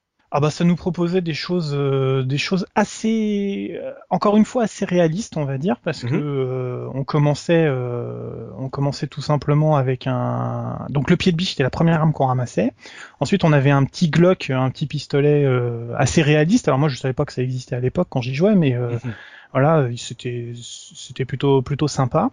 Il y avait le, le gros le gros pistolet après, le Magnum, qui était euh, qui était vachement vachement puissant, parce qu'il tuait pratiquement tous les monstres en un seul coup. Vrai. Mais euh, les balles étaient étaient extrêmement rares. C'est c'est enfin, je, je, reviens sur ce qu'a dit a dit Souy, parce que c'est vrai que c'est très important. On, on dit qu'il n'y a pas beaucoup d'ennemis, mais il y avait aussi très peu de munitions. C'est pour ça qu'on se sentait vachement euh, vachement euh, oppressé par le jeu, parce que il y a des moments où tu te disais la séquence d'après, je la fais sans problème, je suis full munitions, mais si j'y vais trop comme un bourrin, la, la salle suivante, j'aurai encore plus de mal et je sais pas comment je vais faire. Et c'est c'est quelque chose qui était assez stressant parce qu'en fait tu, tu passes un peu de point de contrôle en point de contrôle et et moi, enfin moi, je sais que c'est, je, je, suis tout à fait d'accord avec les, la remarque sur le côté un peu horrifique euh, de la chose parce que t'as as vraiment des moments où tu fais putain, mais comment je vais m'en sortir avec mes deux balles de Magnum et mon et mon petit chargeur de Glock. Euh... Ouais, moi, le truc qui me terrifiait oui. le plus, c'était les, les monstres là, tu sais, qui étaient euh, qui au étaient plafond. au plafond. Oh, et qui, sont horribles. Et que tu te fais attraper la première fois que, que tu te fais choper sans comprendre. Oh, et que tu meurs. Et que tu meurs et que tu te fais parce que t'as pas relevé la tête. Ah ouais, c'est. C'est moi, je, je, j'ai été terrifié par ces monstres-là ah ouais. au début. Hein. Qu'est-ce qui se passe? Ils sont, ils, ils, pour, pour, parler vulgairement, ils sont vraiment couillus les choix en termes de design euh, pour les extraterrestres parce mmh. que vraiment, il y a, y a des, ça, ça, ressemble à rien, mais vraiment à rien quoi. C'est des formes complètement aliens pour le coup qui sont vraiment euh, euh, très très éloigné de ce qu'on parce que donc ce monstre au plafond pour le décrire un petit peu c'est c'est finalement qu'une bouche avec une langue qui pend sur 12 mètres mm. qui colle comme un papier de mouche et dès qu'elle a chopé quelque chose elle le remonte et elle le dévore avec des dents de la taille de mon de mon bras quoi tu vois c'est c'est c'est vraiment dégueulasse oui. donc euh, pour revenir sur l'arsenal parce qu'on digresse donc il y avait euh, la meilleure arme du jeu le MP5 la petite mitraillette avec le lance-grenade incorporé en dessous qu'on récupérait mm. sur les marines donc il y avait un très tir beau... secondaire avec le tir secondaire, donc, qui, est, qui, est très important, on en, on en, reparlera. Le fusil, le fusil à pompe, un très beau fusil Space 12, très très classe, qui pouvait tirer en double cartouche. C'était c'était c'était très sympa. Ils avaient réussi à mettre le, le shootgun et le double shootgun en un seul euh, en une seule arme. C'était oui, assez ça, cool. c'est la classe. Il n'y avait pas de fusil de sniper, il y avait une, une arbalète ouais. qui faisait office, c'est-à-dire qu'il y avait un, la possibilité de zoomer, qui avait un bruit d'ailleurs. Je, ne sais pas comment ils ont fait ce bruit, ce tong, l'espèce de, de, de, bruit improbable d'élastique. Tu sais, mmh. t'imagines un mec devant un micro qui a essayé pendant des heures de, avec une corde de faire un bruit. C'est exactement ça. C'est juste improbable. Il y avait le, le lance-roquette, alors extrêmement puissant, mais très très très lent, avec un petit guidage laser. Alors, franchement, on s'est tous amusés à faire faire des tourbillons n'importe comment aux roquettes mmh. euh, avec. Et puis après, il y avait un, un, une panoplie de d'armes expérimentales et extraterrestres. Dans les armes expérimentales du centre, il y avait le canon TOW et le canon, euh, le, le fusil à gluon. Euh, alors le, le canon TOW c'est une espèce d'accélérateur euh, portatif euh, qui fait un qui fait un tir un peu électrique, un peu bizarre. Mmh. Et le canon TOW c'était euh, en gros le, le, fusil de de SOS fantôme parce que c'était un, un, truc un, pack un, genre un pack de protons dans le dos et puis un, une grande un grand manche d'aspirateur dans les mains quoi. Donc euh, c'était c'était assez classe. Euh, il y avait des grenades il y avait des mines et puis donc pour les armes extraterrestres il y avait le l'espèce de, de, fusil tout pourri des grunts là celui qui, qui tirait des mouches là ouais, euh, j'ai oublié son nom mais euh, enfin voilà, en gros, c'était un fusil, une espèce de, une espèce de larve, le larve qui était bien parce qu'elle était en munitions illimitées, mais que t'étais dégoûté parce que quand toi tu te prenais les coups, ça faisait super mal, et quand toi tu t'en servais, t'as l'impression que ça touchait que dalle. ça faisait genre deux dégâts à chaque fois. Tu fais, oh non, c'est nul. Moi, je me fais bouffer depuis tout à l'heure par les grunts, et puis là. Il y a aussi la manière de, de reprendre de la vie, ça parce que justement, euh, encore un, une différence par rapport à, à avant et surtout à, par rapport à aujourd'hui, c'est que en gros, tu avais donc euh, ta barre de vie, ta barre d'armure, et que euh, là, c'était pas des des trousses de soins entre guillemets que tu trouvais, mais euh, fallait euh, aller à la pompe. Euh, en gros, t'avais des, avais des trousses de soins. Il y, avait oui, des trousses non, de soins quand même. Hein, t'avais surtout les, les, les, bornes, c'était aussi ça le, le principe. Ah, les bornes, c'est c'est un, un moment, c'est mythique. Enfin, le, le, son, le travail qui a été fait par contre sur le son de ces bornes est absolument génial. Moi, franchement, c'est c'est des souvenirs de joueurs. Tu t'en souviens, l'espèce de fait tilit, t'es l'espèce de, t'as l'impression de dire putain qu'est-ce qui est en train de me passer, m'injecte des trucs de partout. Ça. Et, et, et en plus, enfin c'était dégueulasse parce que c'était jamais, tu savais qu'à chaque fois que tu y allais, t'aurais jamais ta vie pleine parce que c'était toujours, il y avait 50, 60, 65 points de vie qui restaient dedans. Mais si t'étais vraiment mal, t'as fait ok, je vais me remettre en santé, mais pas totalement en bonne santé. C'est, c'était assez cruel. Et en même temps, enfin, je trouvais que c'était, c'était vraiment génial. Mais c'est justifié encore une fois. Ça donnait l'impression, t'arrivais dans un, dans un laboratoire, tu traversais tout le laboratoire, puis t'arrivais au bureau euh, qui chapeautait l'expérience que tu venais de traverser. Bah, t'avais une borne de soins. C'était logique.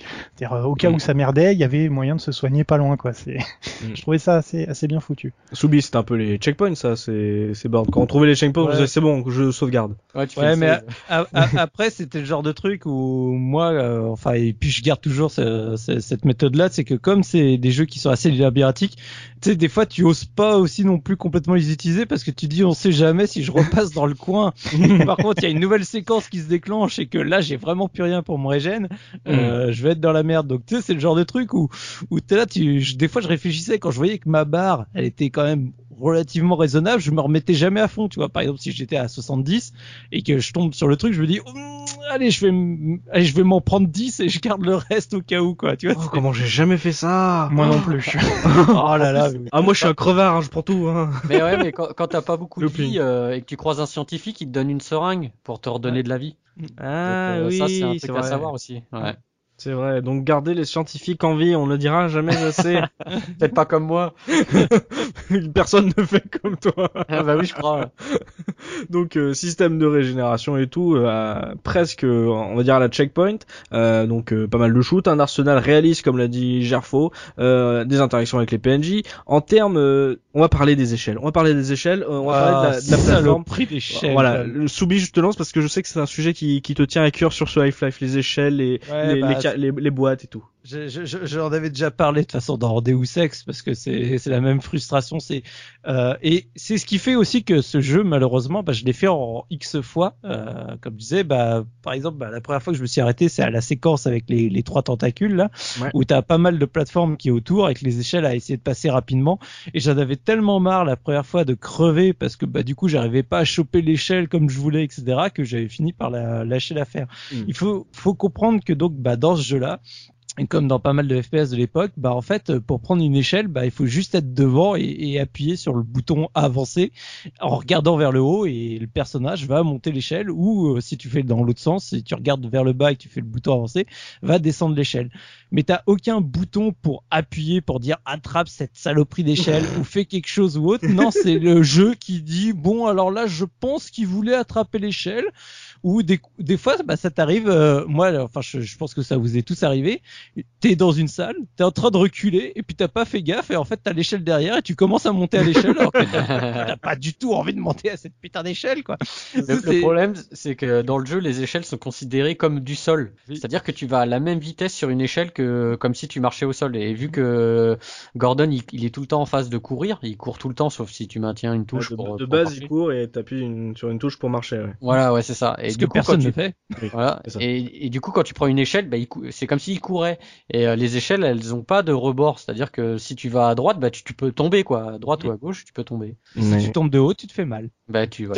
Ah, me cacher. Et tu as des zones, donc euh, parce que là on parle des échelles et comme je disais, moi j'ai beaucoup de mal avec les échelles dans ce genre de jeu, mais il faut pas se leurrer. Pour moi, euh, Half-Life c'est quasiment un jeu de plateforme, sans mm. vouloir être méchant. Mm. Ouais, t'as énormément de séquences euh, où tu passes, euh, t'es au-dessus des tuyaux, il faut que tu fasses des sauts à la con, ah, t'arrives en haut du réacteur, machin, vas-y, euh, marche sur le petit muret du, du, du réacteur à la con. Enfin, le, c'est le genre de truc où c'est pareil, c'est extrêmement frustrant parce que tu sais, tu vois pas tes pieds, tu vois pas les pieds de ton personnage, t'es toujours à l'époque où j'essayais d'apprendre, ah bah là j'ai une séquence, tiens, il faut que je saute. Ouais, mais c'est à partir de quel moment où mes pieds touchent plus le sol et qu'il faut que j'appuie sur le bouton sauter? Hmm. Le nombre de fois, moi, au début, dans ce genre de jeu où t'arrives, tu cours, mais sauf que t'as appuyé, mais genre, il te restait encore, euh, tu sais, peut-être 10 mètres à parcourir et donc tu t'écrases lamentablement parce que tu vois l'autre côté du, du pont que tu n'as jamais atteint et tu fais, ah c'est ça. C'est vrai, un jeu de plateforme, exactement. Et puis ça faisait aussi partie de ces jeux PC, il y a beaucoup moins ce problème aujourd'hui. Et moi j'ai toujours eu du mal avec le syndrome saute accroupi. Ouais. Saute ah accroupi pour monter sur une caisse. Si tu sautes, ça ne marche pas. Tu sautes accroupi, ça marche. Enfin, ah tu sautes et après tu te mets accroupi. Physiquement, faites-le, faites-le. Allez dans votre gymnase, essayez ça. c'est peut-être, c'est peut-être quelque chose, c'est peut-être quelque chose qu'on qu'on a tendance à oublier, mais c'est aussi que justement, c'est le premier jeu à faire ça, donc il a testé des trucs et ça marchait pas. c'est faut, faut avoir l'honnêteté de le reconnaître. C'est, c'est des défauts qui sont communs à pas mal de jeux de cette époque. Deus Ex, pour en parler, euh, c'était, c'était le même problème puisque tu l'as dit. Euh, c'est le temps de trouver un système qui fonctionnait bien pour euh, les interactions avec les échelles, les interactions avec euh, les, les, caisses. Ça a été compliqué. C'est des jeux qui ont, un peu, un peu défriché le, le champ pour ça, quoi, parce que on, on a tous pesté contre ces phases un peu euh, on, sait qu'on on sait ce qu'on veut faire, on connaît les touches sur lesquelles faut appuyer et ça marche qu'une fois sur deux ou sur trois. Euh, voilà, c'est c'est très très frustrant, mais encore une fois, ce sont des jeux qui innovent et qui, bah, qui en innovant font pas que des choses parfaites quoi. moi, moi, personnellement, je, le, ça, ça, a un côté euh, pour pour y avoir rejoué en préparant l'émission, c'est il y a peut-être un côté maso, mais ça fait partie aussi de l'univers. C'est de se dire le mec c'est pas non plus un athlète, c'est mmh. oh, allez j'accepte que des fois il soit il soit tordu une cheville et qu'il ait raté son saut quoi. Ouais. Enfin, moi c'est comme dans Max Payne refaire 15 fois le saut parce que justement t'arrives pas à sauter correctement, moi ça me fait pas plaisir. Ouais mais Max Payne Max Payne c'est pareil, c'était la même chose mais pour les, les caméras à la troisième personne. Mais tu vois quelque part je préfère cette liberté avec ce, ce côté un peu euh, batraque euh, parfois que ça peut donner. J'aime avoir la liberté de m'écraser comme ouais, une mais, mais plutôt, mais plutôt, plutôt que d'avoir des séquences euh, totalement scriptées où tu appuies sur un bouton et le mec il fait toute une animation pour se poser sur l'échelle. ça prend 15 euh, secondes pour faire ça. Ensuite, tu descends, tu rappuies sur un bouton, t'as la caméra qui s'éloigne, qui refait. Tu sais, parfois c'est trop quoi. C'est pas parfait, mais au moins euh, t'es libre d'essayer. Et en plus le moteur euh, le moteur du jeu qui est tiré de Quake euh, permettait des choses assez folkloriques on va dire du coup puisque comme t'étais libre c'est ce qui permet dans les speedruns de faire des trucs improbables où le mec il saute il se rattrape à une échelle il a pas les bras arrachés mais il peut continuer son, son truc quoi. évidemment. C'est, c'est... Je, je, comprends la frustration que ça induit mais je, je, je maintiens que c'est quand même aussi ce qui fait le caractère de ce genre de jeu et qui permet aussi après de fait du caractère très libre et très ouvert d'autoriser des fantaisies qui, qui sont aussi très plaisantes à regarder. Et je pense que c'est quelque chose que, qui est pas négligé. Enfin, moi je trouve que c'est un, un petit charme quand même. Ça crée aussi du gameplay. Moi, moi voilà, c'est ça j'ai jamais autant balisé que la séquence où t'es euh, sur l'espèce de, tu sais, où t'es à l'extérieur là, sur les petits rebords de la, ah sur la falaise, ah, mais... où, tu dis déjà quand j'étais dans le complexe que j'avais toute la taille, enfin en gros j'avais toute la salle que je voulais, j'arrivais à me gaufrer comme une merde. Alors là j'ai un vieux rebord où j'ai l'impression que même mes deux pieds tiennent pas dessus. Hmm. Euh, Moi j'ai jamais autant balisé pendant cette séquence. Première fois que j'ai eu le vertige dans un jeu, moi. C'est c'est vraiment, euh, elle est elle est mémorable cette euh, cette séquence. Ouais. Première fois où j'ai vu un décor JPEG. oui, aussi, ouais. Mais je sais pas si vous avez cette euh, cette même impression avec moi. J'ai l'impression que moi c'est la maniabilité, j'ai un peu de mal. Euh, j'ai l'impression que Gordon il glisse parfois. C'est-à-dire que effectivement, il est tout le temps en train de courir, mmh. mais euh, justement quand c'est sur ces petites plateformes, effectivement, tu peux marcher en maintenant shift, mais moi, Ouais, euh, quand tu quand tu commences à avancer, le perso, j'ai l'impression qu'il glisse. moi, à chaque fois, euh, bah ça me joue des tours quoi. C'est son armure, elle était briquée avant, euh, avant qu'il il a les patins qui sont. ah merde, là il a glissé sur, sur la cervelle C'est moi qui ai cette impression, mais j'ai tout le temps l'impression qu'il est en train de, de glisser quoi il est pas lourd. C'est, en gros, il, ça, il a gardé un peu de l'agilité de certains shooters d'avant, par exemple. Alors que normalement, il est censé avoir une armure qui visiblement pèse son poids euh, et que en gros, il est tout frêle. Mais c'est vrai que cette plateforme a apporté des certaines séquences assez intelligentes où justement, ça mêlait un peu euh, euh, le moteur, la plateforme. Moi, je pense par exemple à cette pièce qui est qui est euh, inondée avec bien sûr l'électricité qui et, tu fais de la plateforme. Donc, voilà, au début du jeu, tu sautes sur les les tables et tout. Et avec l'idée géniale de appuyer sur l'interrupteur pour couper justement euh, l'électricité. Tu vois, c'est des, des, trucs tout bêtes, mais de base, tu dis voilà, je vais essayer de faire le saut de plateforme, et au départ, t'essayes de rentrer dans le conduit d'aération euh, du premier coup. Tu vois, tu fais attends, là, je vais sauter, je vais faire, je vais faire euh, accroupi au dernier moment, ça va passer, jusqu'au jour où tu, tu réalises qu'il y a un interrupteur juste à côté de toi qui fait bzz, bzz, bzz, et que t'appuies. Ah, je suis sûr que cette séquence a inspiré Fort Boyard. c'est ça, t'as un scientifique qui fait sors, sors. Ou euh, tiens aussi, là, bah justement, je, Soubi parlait du, du monstre à, à trois à trois têtes, on va dire. Euh, il y avait ce moment où justement tu rallumais le courant et euh, tu disais ah oui bah là oui il y a un passage qui est justement électrifié maintenant puisqu'il y avait une énorme flaque d'eau et tu et tu repenses aux quelques caisses qui sont dans la pièce derrière et tu passes 10 minutes à bouger les caisses en leur courant dessus et à appuyer sur action pour les pousser et de et d'avoir l'impression d'avoir ça, d'avoir trouvé ça tout seul. C'est, non mais limite quand t'es jeune, tu dis ah ils avaient pas pensé à ça les développeurs. Si totalement, mais il y avait, il y avait ce côté aussi justement de pouvoir sauter un peu partout, euh, en plus de pouvoir de pouvoir tirer sur les gens, euh, bah d'avoir l'impression de de pouvoir visiter l'univers en gros, d'essayer de dire je peux atteindre ce, cette plateforme et, et de voilà d'avoir l'impression vraiment de, de, traverser Black Mesa. Il y avait un, un côté très intéressant là-dedans de, ce, de ce, cette méthode de gameplay de plateforme. Mm. Elle aurait bah, pas été là, ça aurait pas été la même chose. Le, le level design est très très bon. Hein. Enfin, dans, dans l'ensemble du jeu, t'as as quand même, euh, tu sais, le, le, jeu, il est il est labyrinthique, il est euh, il est assez euh, fouillé en termes de, de séquences de jeu. Tu t'as pas l'impression de, de faire deux fois la même séquence, que ce soit les moments où tu dois réactiver des trucs. Donc par exemple, bah, avec le, ce boss là, enfin euh, où tu dois activer euh, différentes zones pour pouvoir allumer le gros réacteur qui va le cramer pour que tu puisses passer hmm. là où il était finalement parce que la seule chose que tu voulais c'était prendre le, le, tuyau dans lequel euh, lui il, était présent mm. euh, t'as les séquences en rail t'as les séquences à l'extérieur t'as la, enfin mais c'est en termes de level design c'est juste extraordinaire la, la richesse euh, de, des situations et du coup de comment tu les résous entre les moments très calmes, les moments où au contraire tu désignes de partout, mais sans que ce soit euh, linéaire. Moi, c'est quelque chose que j'admire vraiment dans ce jeu, quoi. Ouais, c'est il est, il est d'une richesse de variété. C'est l'impression que tu peux limite faire deux jeux en un. C'est euh, tu et je comprends que tu les fais euh, presque sur dix ans parce que c'est tellement riche que t'as l'impression que tu peux faire des pauses et continuer et, et, avoir une aventure qui est très très très longue et très très très riche où t'as pas l'impression de faire tout le temps la même chose. C'est que justement on te propose différents challenges et ça ça ça, ça galvanise un, joueur. Mm.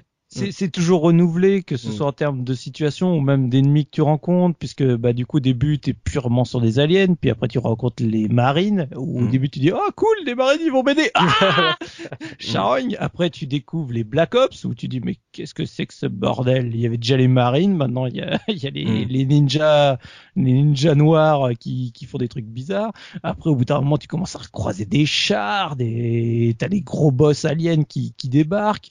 Enfin c'est c'est juste extraordinaire jusqu'à ce que tu arrives euh, sur la dernière séquence du jeu qui te chamboule encore ah complètement par rapport à, toutes les règles. Enfin, c'est. Est-ce qu'on parle de ce, cette espèce de crabe avec une, euh, j'ose pas dire le mot, une, euh, une, testicule pour être poli? Ah, il a, oui, il y a, il y a un alien avec un testicule. Ouais. Ah oui, c'est. Ah, il, est, il est monotesticule, mais il est imposant quoi.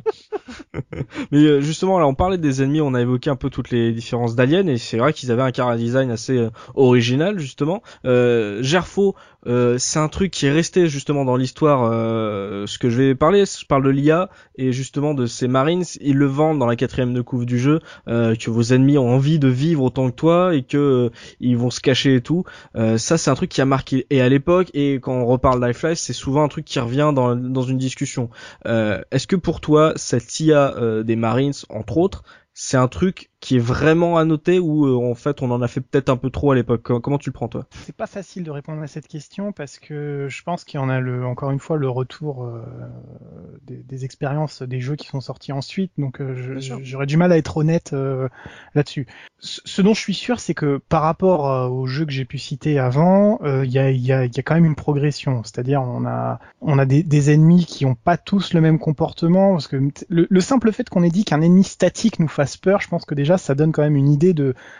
C'est vrai que c'est de l'ambiance, c'est pas, pas tellement l'IA qui est là-dessus, mais je pense que c'est plutôt la force des mises en situation où, comme on n'est pas un surhomme et qu'on est, on n'est pas forcément engagé à rentrer dans le tas, on peut avoir le mmh. sentiment d'être débordé et du coup que l'IA nous prend en traître. Mais au final, j'ai pas spécialement l'impression, par exemple, que les aliens cherchent à éviter les tirs. Ils foncent dessus, euh, que ce soit les, crabes de tête, que ce soit les espèces de, de roast beef sur pattes, là. Moi, je sais pas comment les appeler, là, mais tu sais, les, espèces de, de jambon. C'est des chiens. ouais, les petits chiens avec plein d'yeux, là, enfin, plein de, plein de cercles sur la tête, là, tout, qui crient partout, là.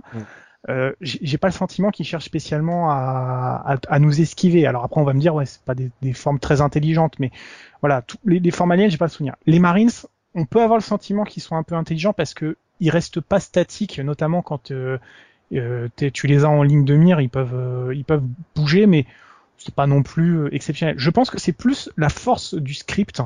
à chaque fois qu'on croise un ennemi, on est dans des situations inédites ou quasi inédites, et du coup, comme on est surpris, on peut avoir le sentiment qu'on est désavantagé et que l'IA est, impressionnante. Mais voilà, quand on, nous explique que les marines sont débarqués puis qu'ils ils ont mis leurs tourelles, euh, ils, ils, utilisent un certain nombre de tourelles fixes avec des détecteurs de mouvement, tu vois, bah tu fais ah, ok, il oh y a une embuscade, il y a une embuscade devant, mais c'est pas mm. l'IA, c'est simplement qu'on a posé la tourelle là puis qu'il y a deux mecs derrière, et donc du coup toi tu, si tu te penches une seconde, attention, fracture mineure, euh, verte, euh, voilà quoi.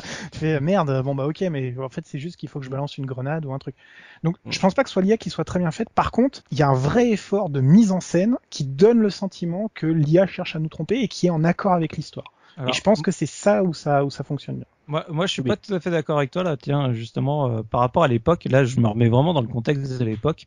Euh, le, moi, l'IA, alors l'IA des extraterrestres, euh, pour moi, il y en a pas. C'est comme euh, comme à l'époque, euh, ils, ils, te voient, ils te foncent dessus, tu désingues, et puis basta, tu tu cherches pas. Par contre, moi, les marines m'avaient vraiment marqué à l'époque. J'avais eu deux séquences de jeu que mon pote, quand quand il jouait, qui m'avait vraiment mais fait halluciner. Alors après, peut-être que je les fantasme maintenant avec l'âge et compagnie, mais je m'en rappelle vraiment très bien. C'est en fait, il y avait une première fois, bah tu sais, tu te retrouves devant des marines, puis euh, t'as la, la, la bouche d'égout, donc euh, tu sais, on, fait ah recule recule, tu t'en prends plein dans, dans, dans, la tête, ah tiens va dans les égouts, et puis t'attends que que ça se calme, mm. et là on voit la grenade jetée. Ah dans, dans le trou et boum, on, on, explose et on est mort. Mm. Et c'est tout con, mais moi j'avais trouvé ça génialissime à l'époque parce que bah d'habitude tu te planques derrière un vieux mur, t'as plus personne qui vient te faire chier ou tu te mettais euh, justement dans dans ce genre de de zone qui te semblait safe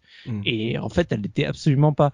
Et il y a une autre séquence, moi, qui m'avait vraiment marqué toujours avec ces saloperies de grenades, où euh, on, on, fonçait donc sur un marine, on, lui tire dessus, on l'a pas achevé, on le regarde au sol, et puis d'un coup, le, marine commence à cavaler, mais tu sais, euh, à l'autre bout de la, de la salle, et on se dit, mm.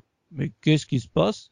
Et d'un coup, on explose. Bah, il avait lâché une grenade derrière ah, nous, quoi. Et ça, ça m'a mais traumatisé à l'époque. Je me suis dit, mais j'ai jamais vu une IA pareille, quoi. Je me fais pigeonner par l'IA. Alors certes, euh, du coup, j'avais euh, une quinzaine d'années, c'était encore des hmm. trucs euh, extrêmement récents, mais moi, ça m'a marqué au fer rouge cette IA des Marines. J'avais l'impression d'avoir un truc mais révolutionnaire par rapport à ce qui se faisait avant. Mais on parle de ça en technique et justement j'ai l'impression que un des défauts de cette IA fait sa plus grande qualité parce que si on parle un peu d'IA, euh, bien sûr on n'est pas sur des intelligences artificielles pures à l'époque, hein, comme l'a dit Gerfond, on parle de script.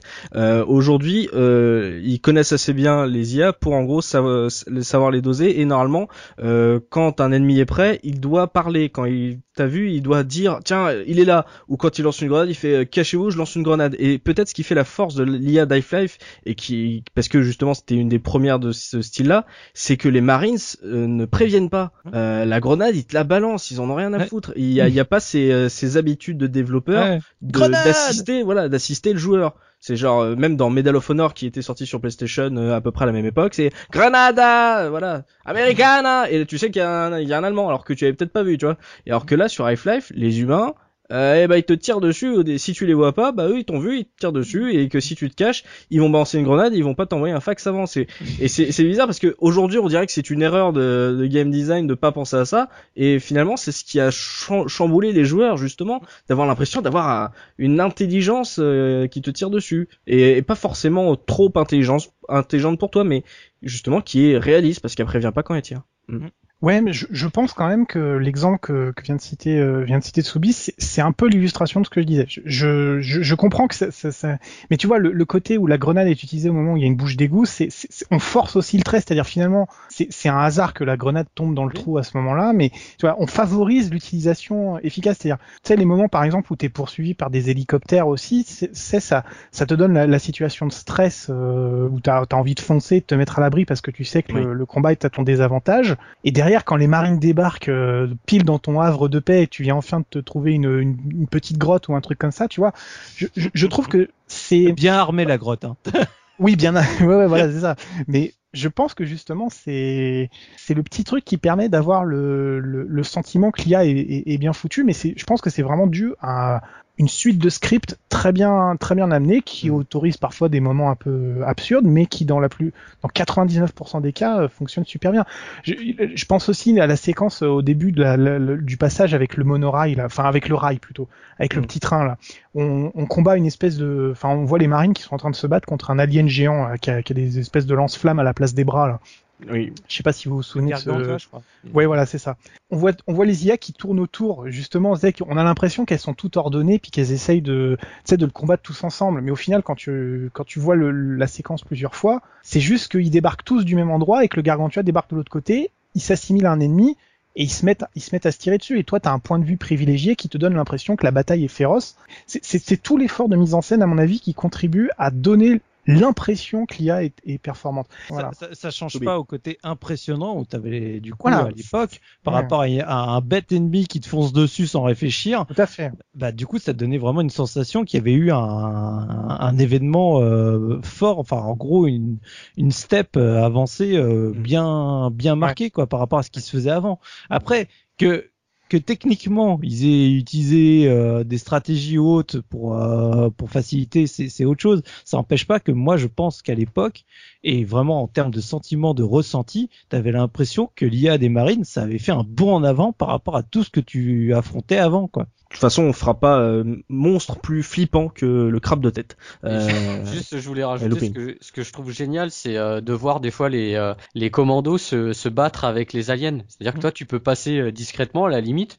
Les mecs, ils sont en train de se canarder, quoi. Et, euh, Mm. et tu sais, c'est pas, c'est pas, c'est pas scripté, quoi. Tu sais, ça, ça se fait euh, en temps réel, quoi. Donc, et tu euh, choisis si tu les aides ou pas, si tu vas lancer Ouais, une voilà, grenade, ouais. qui, sur qui tu vas tirer en premier, etc. ouais. Bah, Ouais. dans le tas hein, comme Oui, voilà. Bah. double double jackpot Et- exactement. Euh, mais si on n'a pas parlé du multijoueur, là, jouable euh, jusqu'à 32, euh, c'était euh, en LAN ou en, en multi. Soubi, toi justement avec ton pote, un- tu jouais souvent en LAN. Est-ce que ça c'est un jeu que vous avez joué en multi ou vous êtes resté sur le solo? Absolument pas. Pas, de- pas de Je multi du tout? Non pas de multi du tout parce que le pour moi le solo était tellement fort euh, que ça nous avait pas spécialement donné envie de, de faire du multi. Et du multi, on avait justement tout un tas d'autres euh, FPS à côté qui, qui le faisaient très bien. Et c'est vrai que je m'y suis intéressé plus tard. euh, on, on abordera le sujet juste après avec les modes, les différents modes.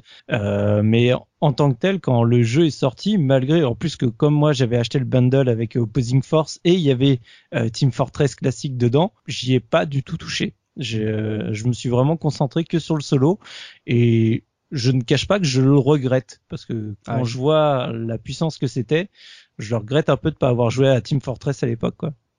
Tu m'étonnes. Toi, Gerfo, euh, ce multi, comme est-ce que comme Soubi, toi, euh, t'avais tapé par le solo et t'avais mis euh, le multi officiel de Half-Life de côté? Bah, t'as le- moi, il y avait le problème que je suis arrivé après la bataille, donc euh, Ah bah forcément, c'était un peu compliqué. Et puis, euh, d'autant plus vrai que moi, en ayant joué en, en 2001 ou 2002, euh, depuis, il y avait eu la, la sortie du fameux mode multi dont on parlera après, euh, qui, voilà, euh, plus moi, en- puis moi, j'ai toujours dit pour le multijoueur, moi, ma, ma porte d'entrée, ça a été Unreal Tournament, donc euh, c'était en 99, donc euh, moi, j'ai, je, c'est l'époque où je fréquentais les cybercafés et où et où je jouais, moi, je jouais presque qu'à ça avant que Counter Strike ne sorte enfin se développe plutôt enfin, pas qu'il ne sorte mais qui se développe dans la, la communauté de joueurs que je fréquentais mais Oui.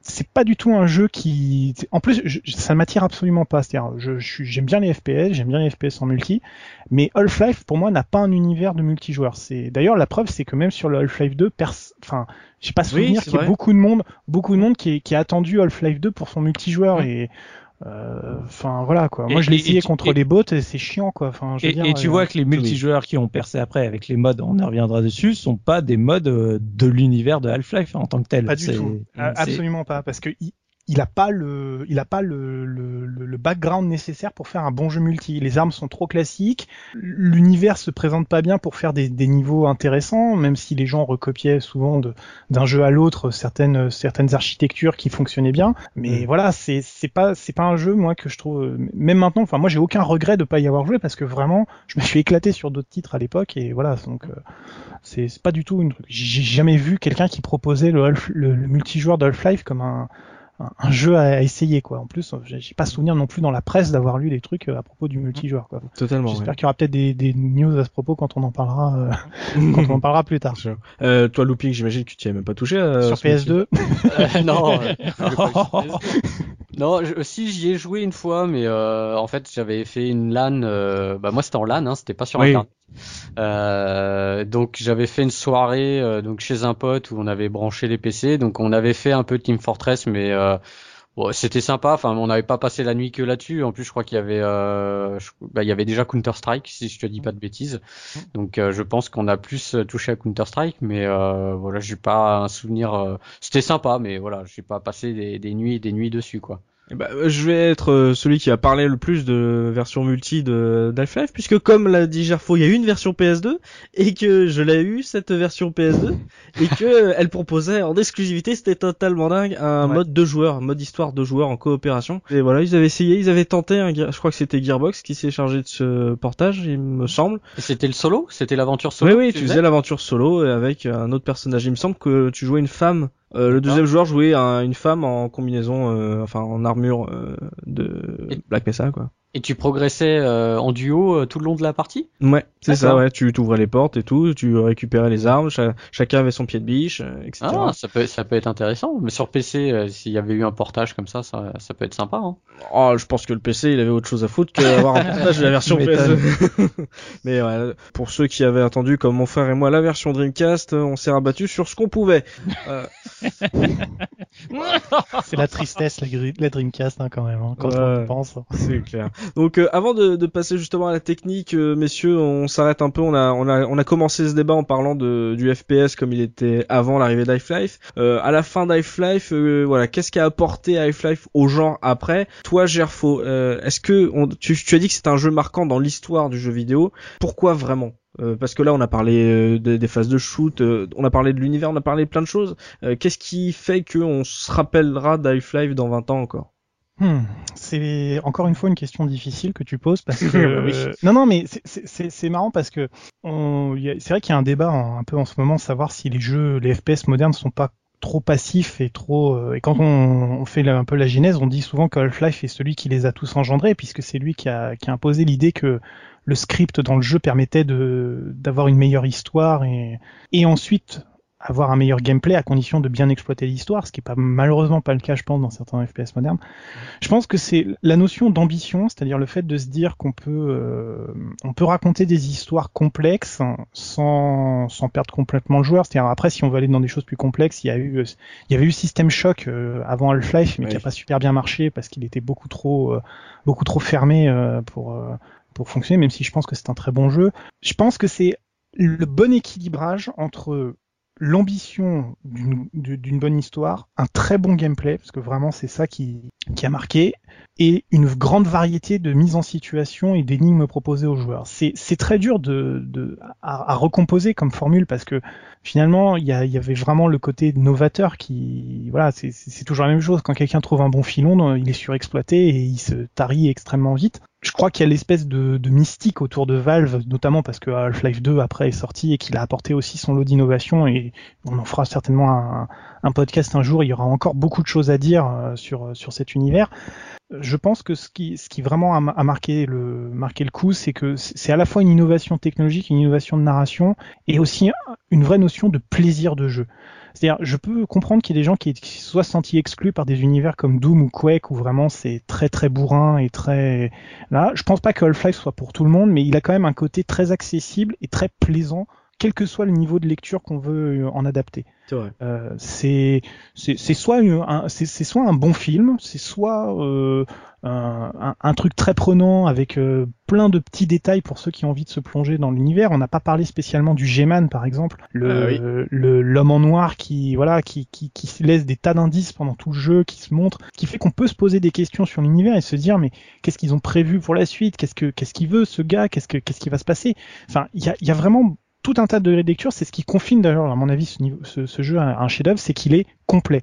Il s'adresse à tout le monde, sans discriminer, sans, il offre à tout le monde une bonne expérience, à condition qu'on accroche au principe de départ, bien évidemment, mais Mm. il ne rejette personne ni aucun, ni aucune envie. C'est, c'est, il est, il est complet. Voilà, je pense que c'est le, le truc. Alors, expliquer pourquoi il est complet, je crois pas avoir le recul et les moyens de, l'ex- de- de le faire, mais Complet, mais pas complexe, ouais. C'est ça. Voilà, par pense. rapport à certains jeux comme System Shock ou même Deus Ex qui peut être un peu ou même Deus Ex, pour, tout à euh, fait, oui, oui, pour je, d'autres je l'avais joueurs. dit, voilà, tout Mm. à fait. Et le fait que les épisodes sortent aussi par euh, euh, et que ça met autant de temps entre chaque épisode, continue à, à entretenir la mystique, on va dire. Voilà, entretenir la mystique, à nourrir la légende du jeu, quoi. C'est, t'en aurais eu un par an à la Assassin's Creed ou n'importe quelle autre série, euh, tout le monde en aurait plus rien à cirer aujourd'hui. Après, euh, moi, je vais être euh, un peu plus dur que, que mes que mais sois dur. C'est que je pense que Half-Life a cette réputation qu'il a maintenant et cette aura qu'il a maintenant. Je pense plus que c'est par ses modes finalement. Oh, que... ouais. ouais, parce que je pense qu'on n'aurait pas eu, il y aurait pas eu Counter Strike. Au jour d'aujourd'hui, on parlerait pas, on parlerait toujours de Half-Life, mais peut-être pas autant c'est pas faux ce que tu dis parce que c'est vrai qu'il y a pendant les années qu'on suivit, on a beaucoup continué à parler du jeu sans forcément savoir qu'ils étaient qu'ils venaient du même truc, mais c'est vrai que ça, ça, ça, a entretenu dans le temps le, le, le, jeu finalement un peu comme ce que Doom avait pu faire en ouvrant son code et en laissant les gens créer des niveaux et en, en, discutant avec la communauté, ça, ça a créé une communauté qui continue à exister aujourd'hui. De la même hmm. façon, maintenant, tu as beaucoup de gens qui commencent par programmer sur, euh, alors maintenant c'est source pour Half-Life 2, mais qui, qui, qui, ont réussi à s'imposer parce que le moteur est très ouvert comparé à certains, certaines autres boîtes d'ailleurs qui n'ont jamais réussi à vendre leur, euh, leur moteur de la même façon ou de manière aussi prononcée. Euh, le Unreal Engine, qui, est, qui, est, qui est une boîte qui, est, qui, qui a, enfin un moteur qui a eu des hauts et des bas, qui a, qui a eu une période de creux parce que justement il n'y avait pas autant de, de suivi sur une communauté derrière quoi qui c'est vrai que c'est c'est pas c'est pas tout à fait faux ce que tu dis. C'est même même plutôt vrai. Bah après ils ont ils ont su entretenir. C'est c'est ce que vous avez dit c'est que Valve ils ont été malins. Ils ont su entretenir cette euh, en ressortant des épisodes euh, voilà il y a eu euh, il y a eu un bon suivi derrière il y a eu des mises à jour pendant longtemps aussi du jeu hein. Mais moi, je suis pas tout à fait d'accord quand même avec le côté Counter Strike. Je suis d'accord que le Counter Strike a aidé à faire qu'il y a eu beaucoup plus de ventes de Half-Life qu'il y en aurait eu s'il n'y avait pas eu ce mode-là, parce que les gens finalement l'achetaient pour jouer à Counter-Strike. mais, mais voilà, ils l'achetaient pour jouer à Counter-Strike finalement. Ceux qui, dans cette deuxième partie, euh, s'intéressaient que à, au mode, euh, finalement le jeu en lui-même les intéressait pas. Je pense vraiment que Half-Life en tant que tel avait une aura auprès des, de ceux qui l'ont découvert et Counter-Strike n'a que aidé à continuer que ça se vende, mais ça n'a c'est pas Counter-Strike qui fait que Half-Life avait une plus grande aura en tant que jeu en lui-même. Disons qu'il y a deux, il y a deux, deux facettes à la pièce, c'est-à-dire il y a, il a Half-Life qui est un très grand jeu et il y a tout, tout ce qu'il a engendré de mode basé sur son moteur, parce qu'il n'y a pas que Counter-Strike. Ça a en plus continué à agrandir la communauté, à améliorer les ventes et à créer le, le la mania qu'on peut, qu'il peut y avoir autour de l'univers, parce que c'est pas seulement Half-Life et Counter-Strike, c'est les jeux Valve en général, mm. ou tirer des, des, des, des, moteurs de jeux de Valve qui ont, qui ont commencé à se développer. Parce qu'au final, Valve, combien de jeux ils ont fait euh, Pas tant que ça. Quand tu réfléchis, c'est extraordinaire que cette boîte existe, un peu comme Blizzard finalement. Quoi. Il y a eu assez peu de jeux, mais euh, chaque jeu a été marquant pour des raisons différentes. Euh, justement, on a, parlé des modes, on va aussi inclure les add-ons là-dedans. C'est que comme euh, l'a dit Looping, ça, il y a eu un suivi de Half-Life, que ça soit de la part de, Valve ou de sa communauté. Euh, D'abord un mot sur euh, les modes, parce que par exemple Blue Shift, qui devait être un jeu exclusif à la Dreamcast, rappelons-le, c'était quand même génial, où tu de jouer un, un des agents de sécurité de, de Black Mesa. Euh, Quelqu'un avait fait ce Blue Shift? Vous avez été intéressé justement par ces add-ons ou de prolonger une des histoires parallèles à l'aventure de Gordon Freeman, euh, Soubi? Bah, comme je disais, moi j'ai acheté le pack euh, avec Opposing Force, mais en fait, euh, dans l'histoire, finalement, j'ai fait que Half-Life. J'ai jamais fait Opposing Force. Je l'ai vu euh, avec mon pote. Finalement, je l'ai fait euh, par procuration, dans le sens où j'ai pas touché à mes. Mais tu vois, c'est tout con, mais le, le, le, jeu a une telle aura que tu sais, il y, en a. Moi, sur certains jeux, quand un jeu il a une aura extrêmement forte, j'ai du mal presque à me plonger dans les suites ou les add-ons parce que j'ai j'ai avant même de me plonger dedans, j'ai peur de la déception, j'ai peur de retrouver le même monde que j'aime, mais avec une vision peut-être qui me plaira moins. Donc, mm. euh, donc voilà. Donc j'avoue que que ce soit Opposing Force ou Blue euh, Shift, qui sont euh, les deux add-ons officiels développés par Gearbox et pas par Valve, j'y ai pas touché. Opposing Force, tu jouais un des Marines? Ouais. Tu jouais Shepard? Ah bah, des années avant euh, Mass Effect. ouais, c'est le Robert américain, hein, c'est pas non plus un nom oui, très... toi, toi, Gerfo, c'est Zedon, euh, ça J'ai fait, j'ai fait Opposing Force. Je suis même pas sûr de l'avoir fini. Euh, je me souviens pas. Je sais qu'il y avait un bug pour voir le modèle de le modèle de Gordon dans ce dans ce Opposing Force on pouvait sauter sur parce qu'en fait dans Opposing Force donc on joue un Marines qui est envoyé sur sur la base pour régler le problème et en fait on croise pas mal de moments Gordon, on, on passe genre quelques minutes ou après le moment où Gordon est passé pour euh, dans ce qu'on avait fait nous dans Half-Life, le, le, premier jeu quoi. Et je me souviens qu'il y avait la possibilité de sauter vers Xen euh, avec un, un, petit bug de passage à travers les murs, de prendre le téléporteur et on se téléportait à côté de Gordon et on tombait en fait et on mourait. C'était prévu par le. C'était rigolo. Bah c'est, je, je sais plus sur quel jeu on, on, on avait dit ça aussi, mais que tu sais le sorti de, de, de, la trame principale, bah t'es un peu, euh, t'es plus dans le, t'es plus dans le délire quoi. C'est mm ça, ça, fonctionne moins bien. C'est ça, ça, fait un peu réutilisation des, des différents décors, des différents trucs. C'est moins inspiré. Mais je pense que c'est vraiment un problème de narration.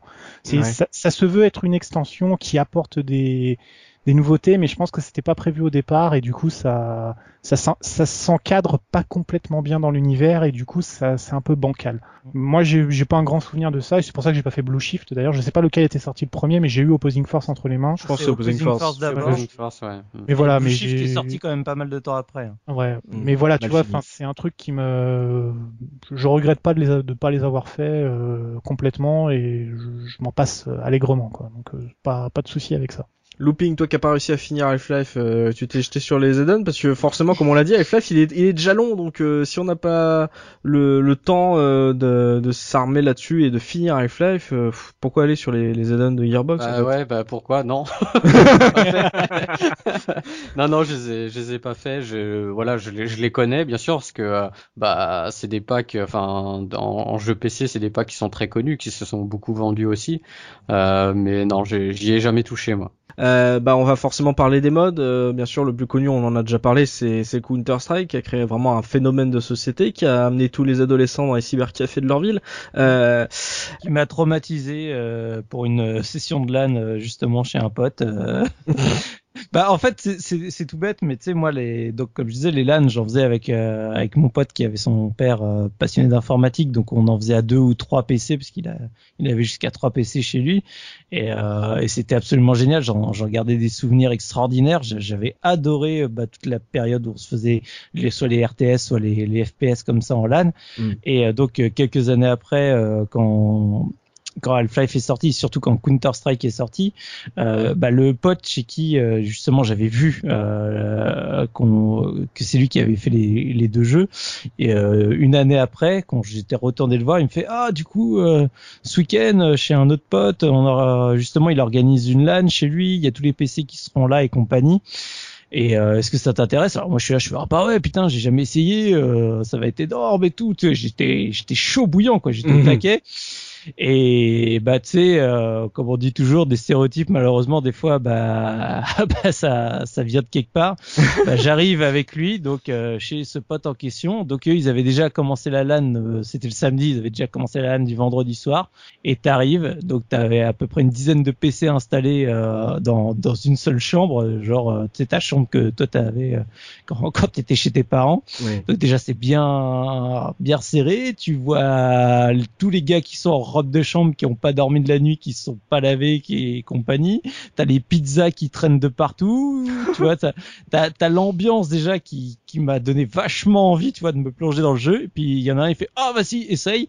Et j'ai rien pu faire. Je me suis fait flinguer dans tous les sens parce que ça faisait déjà depuis un moment qu'il pratiquait le jeu, oui. qui t'explique même pas deux secondes comment ça fonctionne. Oh bah tu vas voir, euh, tu peux acheter des armes machin. Allez hop c'est parti. Et t'es là, oh salut les gars, hop. oh bah tiens, je vais recommencer. Ah, euh, au fait les mecs, euh, bon mm. d'accord. Et du coup, ça m'a mais vraiment quand je dis traumatisé, c'est je suis reparti.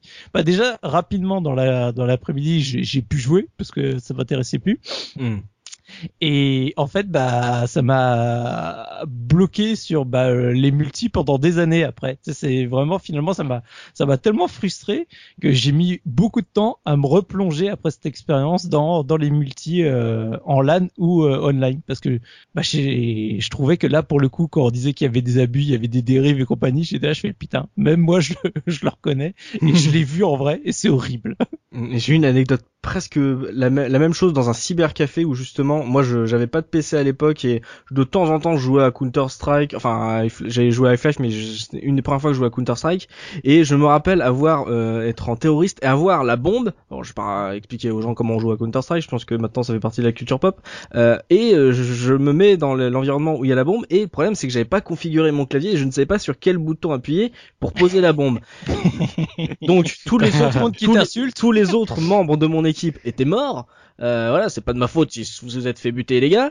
Et donc c'est, vas-y, pose la bombe, vas-y, pose la bombe. Mais putain, vas-y, pose la bombe, qu'est-ce que tu fais là? Euh... Et je me rappelle du patron du cybercafé, il fait, hey kamikaze, tu te calmes. Le mec se faisait surnommer kamikaze. Génial. T'as le swag, mec. Et je me suis fait pourrir parce que je savais pas sur quel bouton appuyer pour poser une bombe. Et là, j'ai fait, bon, bah, je vais jouer à la Play 2, ça va être sympa. Ouais, ils étaient extrêmes, les ah, mecs. Hein. Mais ouais, c'était l'ambiance des cyber, des cybercafés. Après, il y avait des trucs euh, encore pire, enfin, encore pire, encore plus euh, animés, comme euh, toutes les, tous les week-ends de LAN dans des grands gymnases où tu mettais, vous étiez à deux PC sur la banquette arrière pour aller passer un week-end de LAN. Je sais pas si mm. vous, vous avez déjà fait. c'est un truc qui, moi, qui me faisait fantasmer, mais déjà j'avais pas de PC et puis euh, je savais pas transporter mon PC là-bas. Euh, toi Gerfo, euh, sur Counter Strike, ça soit les, les LAN ou sur Internet, euh, on a parlé de phénomènes, c'était le cas pour toi aussi? Alors Internet, moi j'ai eu très tard chez moi, donc j'ai pas connu euh, sous cette forme-là. Mhm. Euh, Counter Strike, ça a été par vraiment par le la pression du groupe, tu vois. C'est c'est c'est assez vrai ce que ce qui a été raconté jusque là. C'est tu. T'as pas joué à Counter Strike, t'as raté ta vie quoi. c'est ouais, c'est un peu l'idée quoi. C'est putain mec, tu joues pas régulièrement à Counter Strike. Maintenant, j'aime bien Unreal Tournament. J'y jouais un moment. Euh, J'avais deux ou trois potes avec qui. Tu sais, ça m'a fait mal parce que Counter Strike a duré très longtemps en plus. Euh, tout. Je me souviens que quand j'ai quand j'ai j'ai changé pour mes études supérieures, j'ai changé de, j'ai changé de lieu et bah forcément tu rencontres des tas de gens, tu dis il y a bien avoir quelques-uns.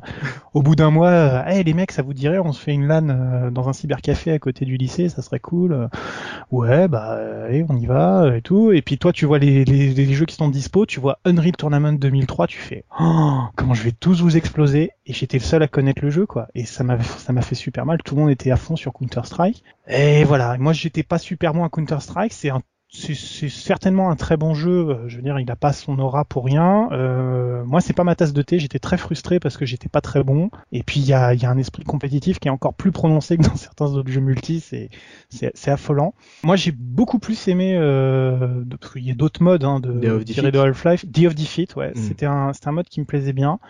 Euh, même si j'ai pas Seconde Guerre mondiale.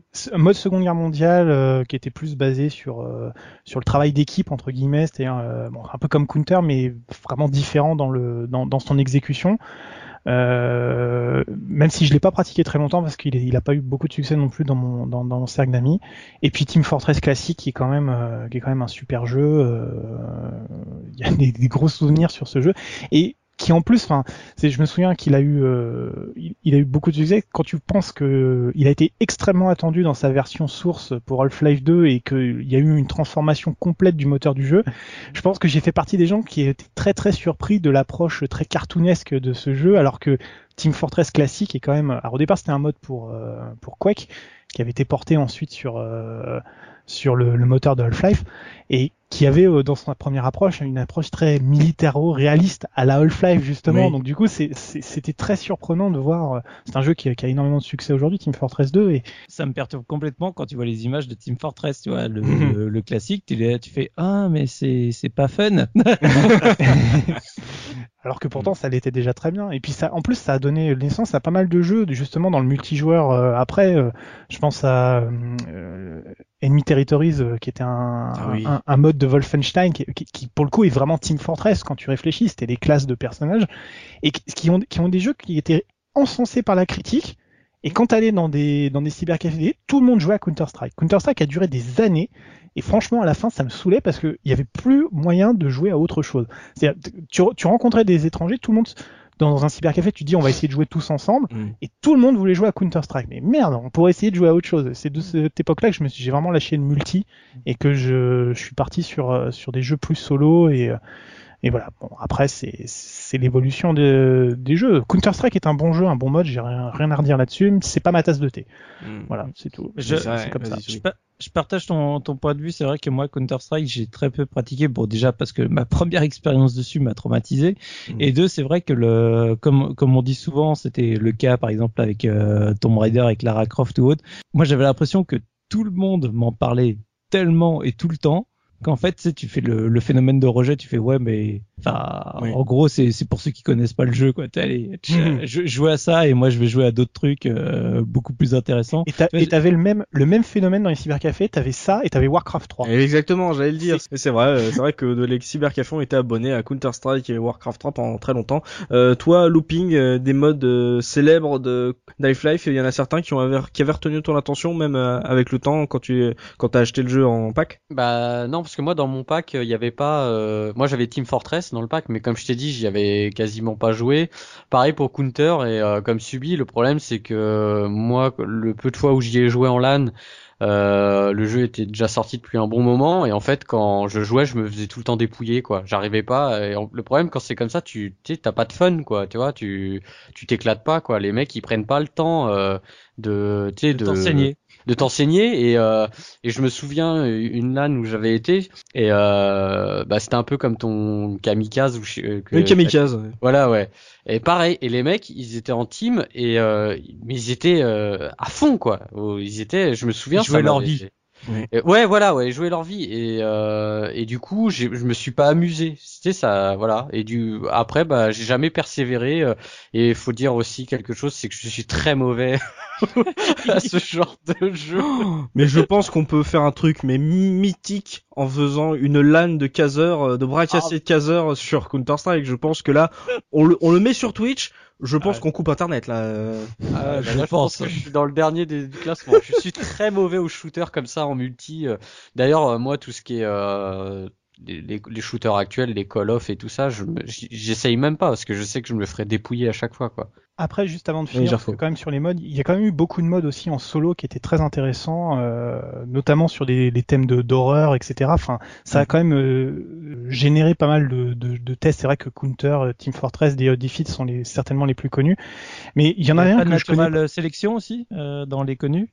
C'est possible, oui, c'est tout à fait possible. Mais je pensais notamment ce que ce, que disait euh, Looping tout à l'heure à propos du coop, ça m'a rappelé quelque chose et entre temps j'ai recherché. Il y a quand même eu un mode coop pour euh, Half-Life sur en mode sur PC qui s'appelait Sven Coop et c'est épatant parce que je suis en train de lire, mais en fait la dernière version est sortie le 30 juin 2013.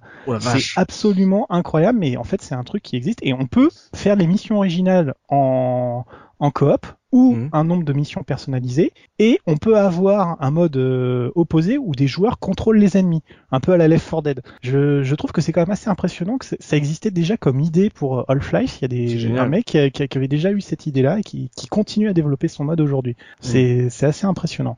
Euh, et, et, ce nom ressort assez rapidement, donc je pense que ça va être un mode qui est très connu. Je le connaissais pas là spécialement, mais euh, il doit y en avoir, il doit y en avoir quand même quelques paquets aussi de. de toute façon, quand tu recherches dans mode DB, hein, les, les listes elles vont sur des dizaines et des dizaines de pages.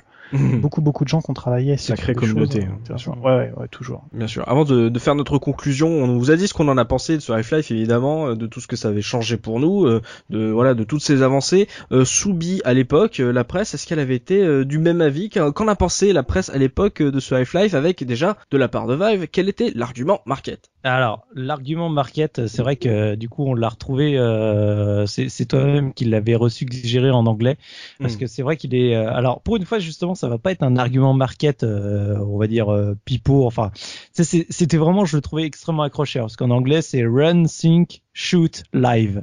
Et en gros, ce, cet argument market a été repris sur pas mal de campagnes de pub à la française, où c'était bah pareil, c'est courir, tirer, réfléchir, survivre. Et, et j'adore en fait. C'est, c'est, là, c'est du pur market, c'est trop con, mais je trouve que ça marche super bien. Ça résume bien.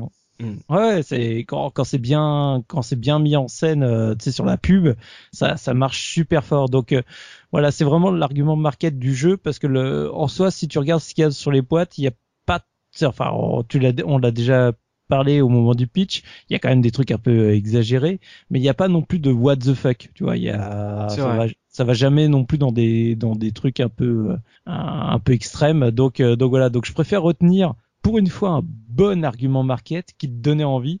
Et sachant que là, pour le coup, bah, en feuilletant les magazines pour la revue de presse, j'ai revu beaucoup de pubs de Half-Life et en fait, il y en a eu plusieurs, ah. à chaque fois avec des, des, des montages, des photomontages très différents. Euh, ils ont beaucoup joué sur le lambda, donc euh, enfin le hmm. symbole de Half-Life, où euh, t'en as quelques-uns où t'as une tête d'une personne avec le lambda à l'intérieur de de l'œil de, de, la personne mhm. et que ce soit sur Opposing Force ou sur Half-Life tu avais euh, dans la même idée le, le même agencement etc donc euh, euh, voilà c'était ils ont fait une bonne campagne marketing. Ils ont ah ils ont bien assuré. Oui, c'est clair. Concernant la, la presse alors du coup y a, je vais je vais pas le cacher hein, Half-Life c'est un très grand jeu au niveau des notes bah ça ça s'en ressent sans, sans aucun souci puisque bah en fait quand tu prends les les notes chez, chez par exemple juste Game Ranking, euh, tu es à 94,02%. Chez Metacritic, tu es à 96.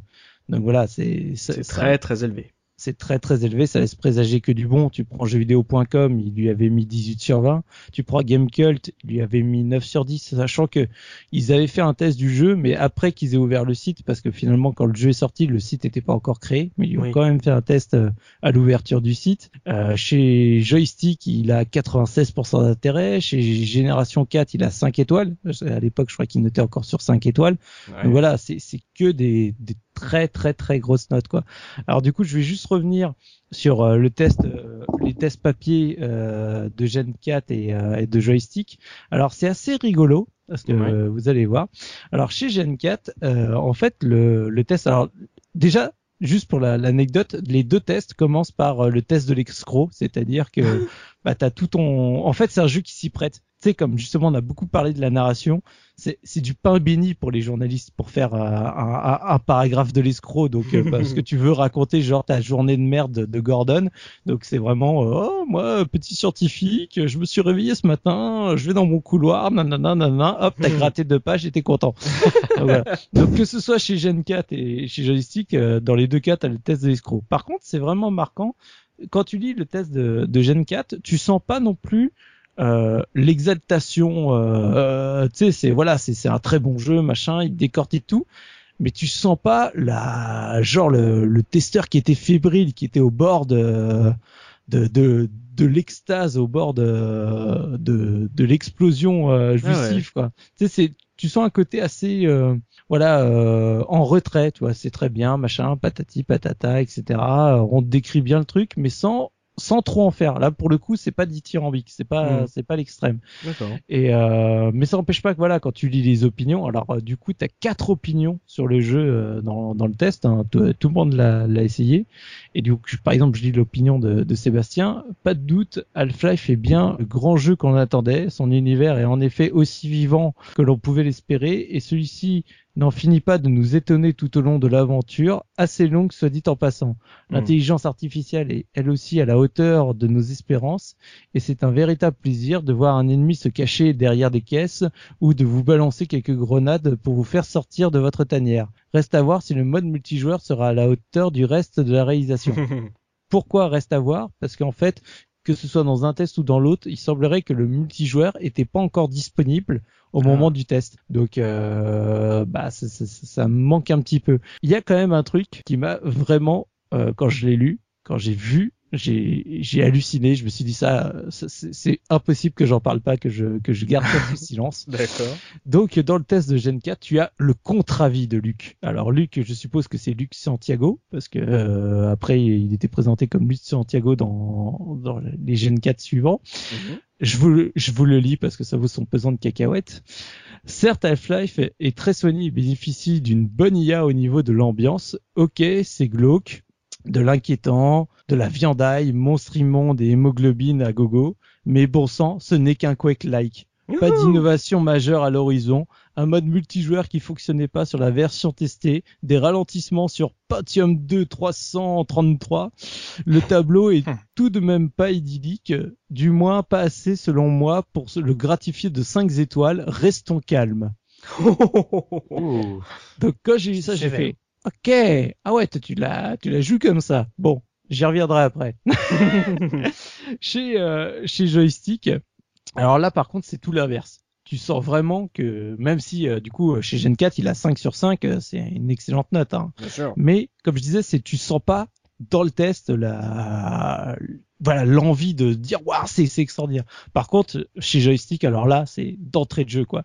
Après avoir terminé Day One la démo euh, d'Half-Life, on se doutait déjà qu'un grand jeu était né. Mais là waouh c'est allu. Je n'en reviens toujours pas. Une semaine que je joue à Half-Life, je me régale comme ça m'est jamais comme ça m'est rarement arrivé dans ma carrière de testeur. Le Nirvana.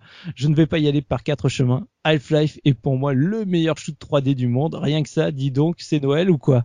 Oh, oui, carrément. Donc tu vois, ça c'est l'intro. Tu vois, ça commence et pendant tout le test, c'est voilà, j'ai tripé, j'ai tripé, c'est génial, j'ai tripé, c'est génial, si j'ai tripé, c'est génial. Tu, si t'as pas compris avant la fin du test, c'est que vraiment tu le fais exprès. C'est ça. Donc, donc voilà, et c'est pour ça que tu arrives à la fin, bah, des points positifs, t'en as des, des, des trachés, euh, c'est génial, j'ai rien à dire de plus, ok, bon. Euh, un vrai scénario avec rebondissement et surprise en pagaille, des décors qui ressemblent à autre chose que des pièces remplies de caisses, euh, des marines plus intelligents que ceux dans la vraie vie. Tu vois, Il y a des- une ambiance stressante qui rappelle les meilleurs moments d'Alien, des créatures extraterrestres au design original et blablabla et blablabla. Enfin, il y en a des palanquets de trucs euh, pour dire à quel point c'est trop trop bien. Mm. Donc voilà, le le jeu a été euh, vraiment aimé chez Joystick et tu le sens euh, de bout en bout euh, dans le test quoi. Et c'est un peu pareil chez jeuxvideo.com ou Gamecult même si c'est beaucoup plus générique mais euh, voilà, le, le jeu est très très bon et très très bien noté. Alors juste un petit aparté sur la version PS2 puisque Oui. du coup euh, finalement on n'en a pas beaucoup parlé même si on avait dit qu'on reviendrait dessus. Alors il faut savoir que la version PS2 a quand même un petit euh, 87 chez Metacritic, euh, ce qui est encore assez correct. Euh, chez. Joypad, il va être noté 8 sur 10, même si j'ai pas le test. Chez Console Plus, il est noté à 96%, ce Hmm. qui est une excellente note. Chez jeuxvideo.com, il est à 17 sur 20. Chez Gamecult, il est à 8 sur 10. Faut savoir que voilà, le, les, dans les tests, ils vont vraiment appuyer euh, sur bah, le, les graphismes qui ont été en partie retouchés et dans tous les tests, ils le disent comme graphisme amélioré par rapport à la version PC. Je l'ai pas testé, j'ai quand même du mal à y croire, perso. Bah, Je- c'est ils, ils ont en partie raison parce que en gros euh, ils- je me souviens qu'ils faisaient souvent cette comparaison entre les scientifiques qui ont des lunettes ou dans le Half-Life original justement tu vois pas leurs yeux et dans la version PS2 en gros euh, voilà les lunettes sont transparentes donc oui c'est plus affiné sauf qu'il précise il faut quand même préciser que ça c'est au dépend des chargements que t'as toutes les deux secondes euh, Oui. donc euh, Donc- voilà Donc voilà, donc euh, mais en tout cas les je, je vais pas lire d'avis mais c'est juste pour pour dire voilà les les le jeu est très très bien noté, a été très bien accueilli comme jeu PS2 et vraiment présenté comme bah, le meilleur FPS console au moment où il sort quoi. Sur sur PS2, t'avais pas mieux, ils disent vraiment c'est génial, le mode DK donc le mode euh, en coop euh, est, est mis en avant etc. Donc pour eux, c'était des features qui étaient suffisamment euh, intéressantes euh, pour euh, justifier la pilule qui sortent quasiment trois ans après euh, euh, par rapport à la version PC quoi. Donc on arrive à Opposing Force, Oui. premier add-on. Donc euh, chez chez Game Ranking, il est noté à 85,45%. Bon, on continue euh, Mhm. à décroître hein, dans les différentes notes. Chez Génération 4, il est à 5 sur 6. Chez Joystick, il est à 83%. Chez jeuxvideo.com, 17 sur 20. Chez Gamecult, 6 sur 10. Voilà, on commence petit Ah oui, à baisse, petit. On commence petit à petit à baisser. Et alors, donc, je reviens pour mon petit délire de Lux Santiago Mhm. parce que bizarrement dans la vie j'ai noté deux trois trucs qui m'intéressent parce qu'ils redonnent un point de vue là-dessus et je trouve que monsieur a bien retourné sa veste en l'espace d'un an puisque la vie de Luc Santiago ah que c'est bon de flipper un peu devant son moniteur pour une fois on ne se sent pas tout puissant euh, planqué derrière deux fusils d'assaut capables de détruire un immeuble. Le danger est partout, l'ambiance est oppressante. Bref, on se croirait dans le jeu original. C'est très fort d'avoir su prolonger le plaisir à ce niveau-là. Half-Life est définitivement une référence. Faucheton Oh. tu, Comment tu peux oser dire ça après l'avoir gentiment refroidi? Calmons-nous. Alors, je, reviens justement sur le test de Gen 4 et je reviens sur ce que je disais par rapport euh, au premier euh, Half-Life. De nouveau, tu sens que je sais pas ce qui s'est passé chez Gen 4, mais pour eux Half-Life, c'est pas c'était pas non plus le, le, truc de ouf parce que dès le premier euh, paragraphe euh, du jeu, euh, pour Opposing Force, je, vous allez voir, c'est assez, assez intéressant. en plein milieu du paragraphe, tu lis Dans son principe, le produit de Valve n'avait rien de révolutionnaire. On se baladait avec une vue subjective dans divers environnements 3D infestés de monstres tous plus laids les uns que les autres. Comme il n'y avait pas les moyens, la monnaie xénienne ne vaut pas tripette, excuse-moi, c'était sur deux pages, mhm. de se payer un ravalement de façade. On faisait l'œuvre de charité en les aidant à se suicider. Un simple clone de Doom, en quelque sorte, a pourtant connu un succès phénoménal.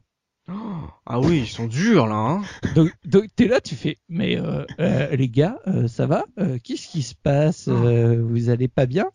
Donc voilà. Donc après le reste du test est tout à fait classique où on décortique un peu tout, tout ce qui se passe et on dit voilà, bah Opposing Force c'est intéressant, c'est juste que c'est un add-on quoi. C'est tu retrouves toutes les mécaniques du jeu mmh. mais mais ça reste pas le Half-Life original. Mais tu vois, il y a, y a deux trois passages comme ça où quand je les ai vus, je me suis dit mais les mecs, euh, ça va là, euh, quand même. Enfin, je veux dire, euh, tu parles de Half-Life là, hein Tu sais que tu joues ta vie là. tu sais que si je donne des noms là à l'heure actuelle, t'es pas sûr que tu vives encore pendant des c'est dingue ça qu'ils aient été un peu euh, voilà euh, mi figue mi raisin là-dessus quoi. Ouais, mais, tu sens vraiment, tu vois, comme je te disais, c'est dans dans le test, c'est ouais voilà, non mais c'était bien, mais mais bon, je m'enflamme pas trop quoi. Ouais, en même temps, si t'apprécies pas le jeu, ça reste un avis subjectif. Hein. C'est c'est un bon jeu, mais c'est pas forcément un jeu pour tout le monde. C'est sévère comme comme critique, mais c'est facile à dire maintenant que nous on a le recul et qu'on est tous d'accord pour dire que c'est un grand jeu. Mais oui, mais de la manière de le dire, c'est genre un, un simple clone de Doom qui a pourtant connu un succès, c'est du genre bon ça c'est un peu comme les mecs qui ont fait euh, ce curieux jeu sur Game Boy la Pokémon là qui qui visiblement a un certain succès auprès des jeunes. Euh. Ouais, mais quand tu, enfin, moi, moi, ça me choque pas parce que c'est aussi, si on savait mesurer le succès avant qu'il ait lieu, tout le monde ne ferait que des hits. Hein. Ah, oui, mais là, il parle de Half-Life un an après. Il a quand même oui. vu que. Oui, bah, c'est peut-être simplement un décalage entre les, les, journalistes et le public. Hein. Ce sera pas la première fois qu'on verrait ça et certainement pas la dernière. Hein. Mais c'est pour ça que je tenais à le dire parce que bouh donc voilà. Donc euh, chez Joystick, bah le pareil comme je disais, c'est le jeu, c'est le fait de voilà de jouer du côté des marines, c'est ça qui est intéressant. Par contre, de nouveau, on revient toujours dans les problèmes de la donne, comme on en avait déjà parlé au niveau de Warcraft. C'est mm. ah c'est trop court, ah c'est vendu trop cher on tourne toujours euh, autour de ces deux thématiques-là. Et, et bah, c'est d'autant plus marqué chez Blue Shift, parce que alors là, Blue Shift, autant on commençait à descendre, mais alors autant là, euh, ça commence, c'est la chute vertigineuse, puisque chez euh, Game Ranking, on est à 67%. Ah oui. À Metacritic, on est à 71, un, un peu mieux. Chez Gen 4, 9 sur 20 chez jeuxvideo.com 11 sur 20, chez Gamecult 4 sur 20. Bah voilà, en hmm. fait, en gros, c'est simple, le jeu, il sort déjà quand même pas mal plus tard, puisqu'il sort, je crois, en 2001. Donc euh, ça fait quand même euh, plus de trois ans après euh, le premier Half-Life. Graphiquement, il y a quasiment pas de vraie évolution marquante. On retrouve toujours le même environnement. Le jeu dure 3h30 à peu près en moyenne de durée de vie.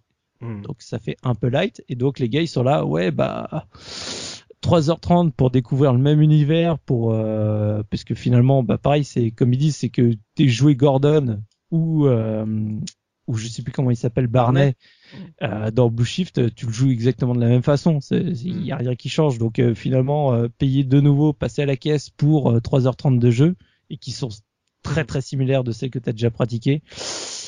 Bon, bah voilà, ça passe pas quoi. Et ça passe pas du tout. alors ça, les, les notes se sont ressenties à mort là. Voilà. Ah bah voilà, c'était tout pour le pas soumis Ouais.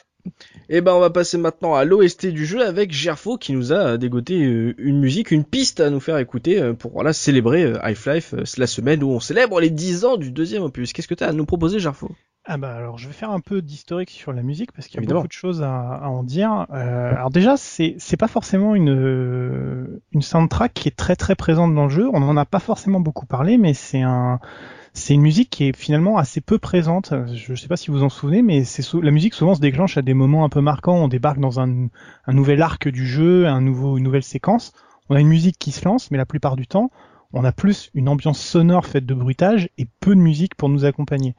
Mm. Et la meilleure preuve de ça, c'est que sur un jeu aussi long, euh, le l'album, ouais, bah il y en a pas tant que ça en fait. Il y en a, il y en a une vingtaine à peu près, mais l'OST ne fait que 36 minutes Ah ce oui. qui est, ce qui est quand même euh, relativement court. Et c'est pas parce qu'il y a des boucles de jeu, de, de son. Hein. Il y a certains morceaux qui sont joués euh, une fois ou deux, mais ils sont joués pour la durée du, de la musique et puis c'est tout quoi. Ouais. Donc c'est c'est assez particulier.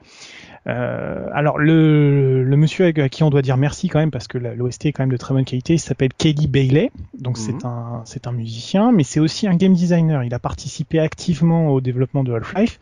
C'est notamment lui qui a construit la, la fameuse séquence euh, du départ, c'est-à-dire celle de, de la chambre de test avec l'accident euh, avec le cristal. Il a créé ça en un week-end, 48 heures de boulot sans s'arrêter. Il est arrivé lundi matin, il a dit les gars, j'ai une idée pour le début du jeu. Les gens ont joué, ils ont trouvé ça bien et c'est comme ça que s'est lancé euh, une partie du scénario. voilà. Ah ouais. Et voilà, donc je pense que la proximité avec le jeu a, a vraiment beaucoup impacté la façon dont il a travaillé, puisque, comme je l'ai dit, en fait, la musique se lance souvent à des moments un peu marquants du jeu. Donc, euh, pour le morceau que j'ai sélectionné, c'est celui qui se lance quand on sort de, de- du tuyau sur le bord de la falaise. La fameuse séquence de la falaise dont on parlait un peu tout à l'heure. Voilà, donc euh, quand on sort, en fait, on traverse tout un, un système de, de canalisation et on se retrouve d'un seul coup euh, au, au bord de la falaise de, de la montagne qui borde le centre. Ouais. Et le thème que j'ai choisi, c'est celui qu'on connaît peut-être tous, euh, parce que si vous avez déjà joué à un jeu Valve, c'est le thème qui est devenu l'emblème de Valve, Ah le oui. fameux euh, le fameux Hazardous Environment. Alors il a été nommé comme ça dans Half-Life 2, il s'appelait juste le Valve theme dans Half-Life 1.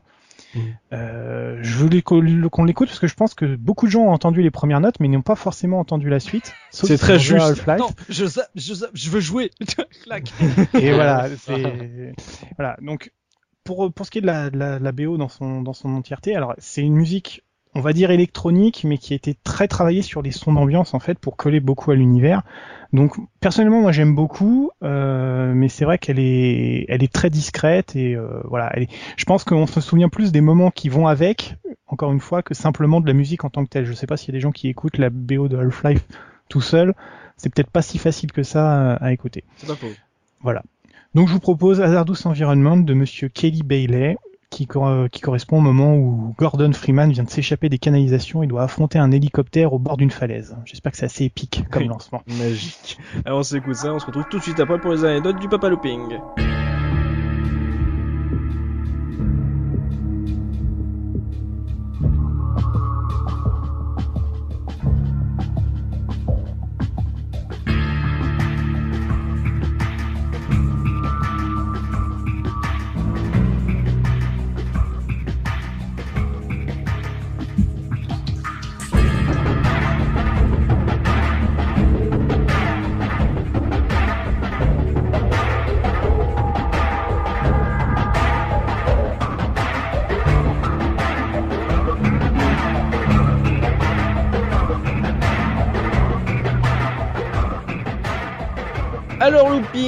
Ce Half-Life, euh, il a généré beaucoup de fantasmes, beaucoup de mythologie. Qu'est-ce qu'on a oublié de dire Quelles sont tes anecdotes? Alors, euh, déjà, il faut savoir que euh, il y a pas si longtemps, en 2013, euh, il y a une personne qui a révélé qu'il possédait un, un CD bêta de, de 1997 de Half-Life.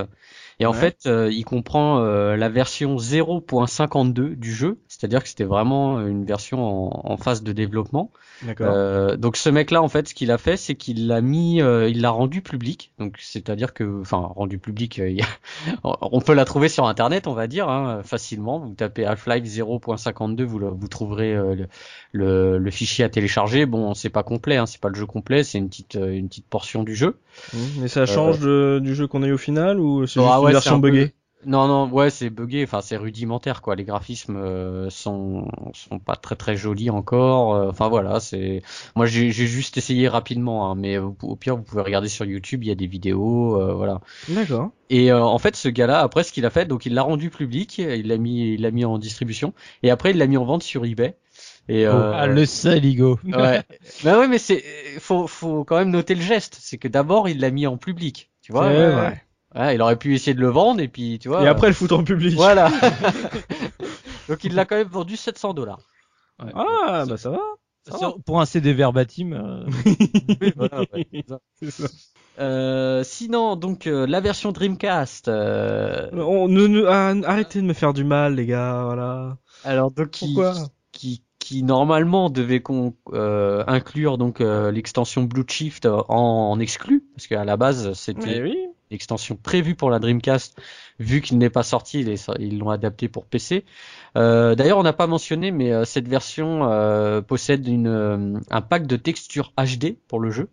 Alors, est-ce que, parce qu'on a eu le même discours sur, sur euh, Max Payne, où là tu m'avais dit que, en gros, euh, il y a un développeur qui a dit qu'il n'avait jamais bossé sur une version Dreamcast de Max Payne. Est-ce que là c'est euh, c'est le même cas où il y a eu vraiment une version en cours de développement? Alors, j'y viens. Ah, Vas-y, Il va me casse le mythe. mec. Casse le mythe. et, et- et donc non, et enfin oui, si tu peux trouver la version Dreamcast, elle est euh, l'ISO est disponible sur le net, il y a pas de Ah. souci.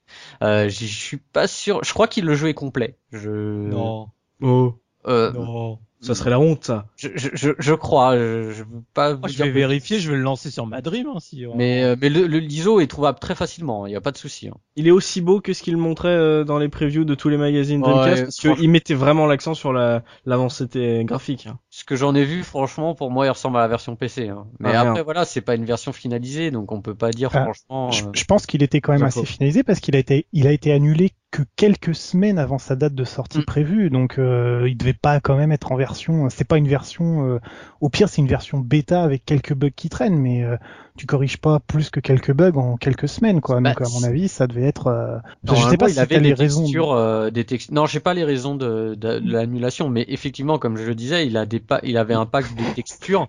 les raisons, c'est un truc qui s'appelle Shenmue, mais euh, non, je crois que si je te dis pas de bêtises, euh, le... ce que j'en avais lu, c'était à cause des ventes euh, de la Dreamcast. oui, c'est ça que je dis à cause Ah. de Shenmue, quoi. C'est... Ouais, voilà, ouais, en gros, ouais, c'est ça. Mais non, mais c'était les- tous les fans de Dreamcast le savent et on le répétera jamais assez. C'est l'époque où, quand on lisait les magazines, il y avait plus de pages de jeux annulés que de tests. Et Bah, c'était voilà. C'est-à-dire qu'à un moment, à un moment, les éditeurs, euh, ils se sont dit que, bah, voilà, faire éditer des jeux, enfin, faire copier des jeux, euh, l'investissement, euh, tu vois, ils y retrouveraient pas leur, euh, leur sous, quoi. Donc, euh, bon, préféraient annuler les jeux, quoi, tout simplement. C'est dommage pour un jeu presque finalisé. Ils auraient essayé, ils auraient Ah ouais. pu essayer de le faire télécharger via Dreamzo, euh, via Dream Arena, tu vois.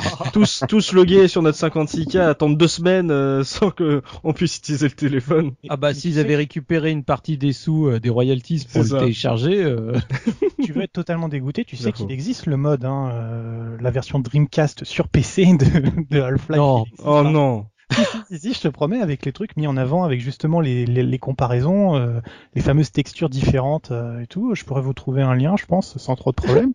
Mais je, je crois bien qu'il euh, qu'il existe, donc euh, Oh zut. Alors après, euh, donc au départ, euh, on parlait de, de l'allure de, de, euh, de Gordon. Euh, c'est vrai qu'il est, il est très lambda. Enfin, il fait, voilà, il fait, il fait scientifique quoi. Il a le, il a l'allure- d'un scientifique. Faut- il faut savoir que il n'était pas prévu euh, qu'il soit comme ça, son skin. Euh, il devait s'appeler Ivan the Biker. Oh Oh, Donc- waouh. Donc, donc, euh, vous voyez euh, les l'allure des Easy Top. Oh. Vous voyez les Ah, barbus euh, Comme Ah, le. Clodo dans Duke Nukem Forever euh, version euh, 98 euh, Ça, Peut-être. en ça fait, apprendra qu'aux fans de proto de Duke Nukem Forever, pardon. euh, il a, en fait, il avait une grosse barbe. euh, il était assez baraqué. Et d'ailleurs, euh, vous pouvez retrouver euh, le modèle 3D est toujours présent dans la galette du jeu original. Oh. Voilà, ils l'ont pas retiré, je sais pas pourquoi. Mais bon, euh, voilà, si vous voulez regarder à quoi il ressemble sur Google, Ivan the Biker. Oh non. Oh là là, ça aurait, ça aurait changé tout. Ah oui, carrément. Ouais. Oh là là.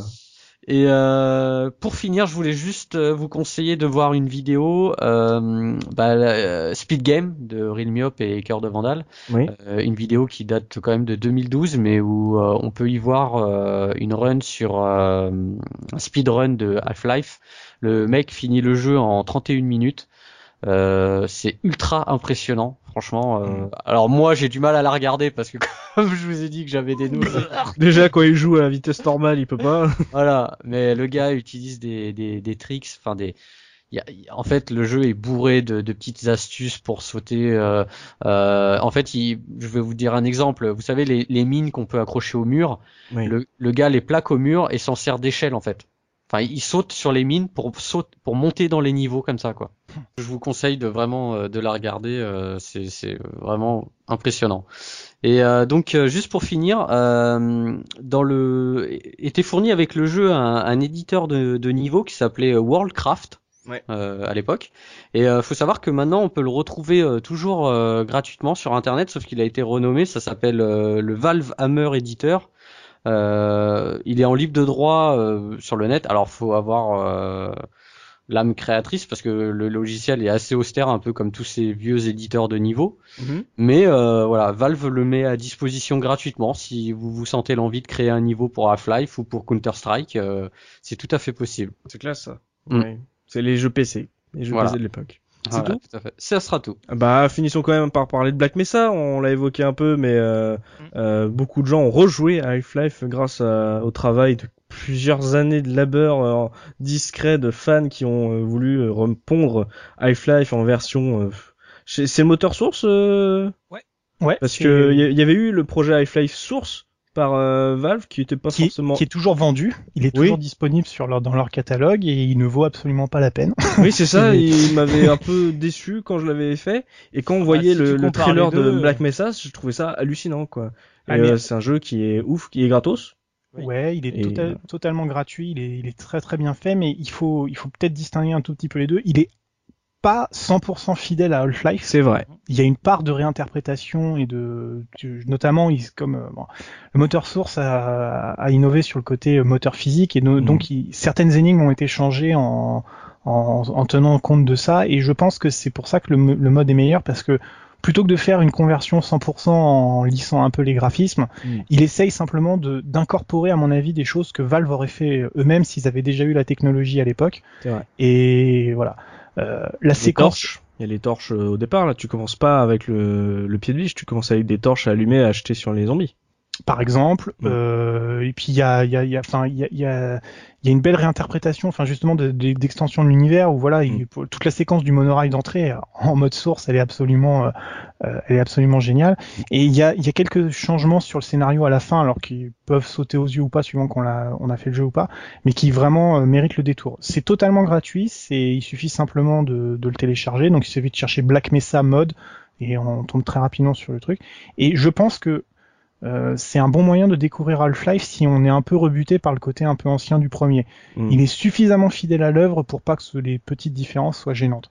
Vrai, je pense. Après, il reste frustrant parce que le problème, c'est qu'il manque quand même la dernière partie, quoi. Voilà. Et qu'elle n'est toujours pas sortie. Et je pense que peut-être que dans quelques mois ou années, elle finira par sortir.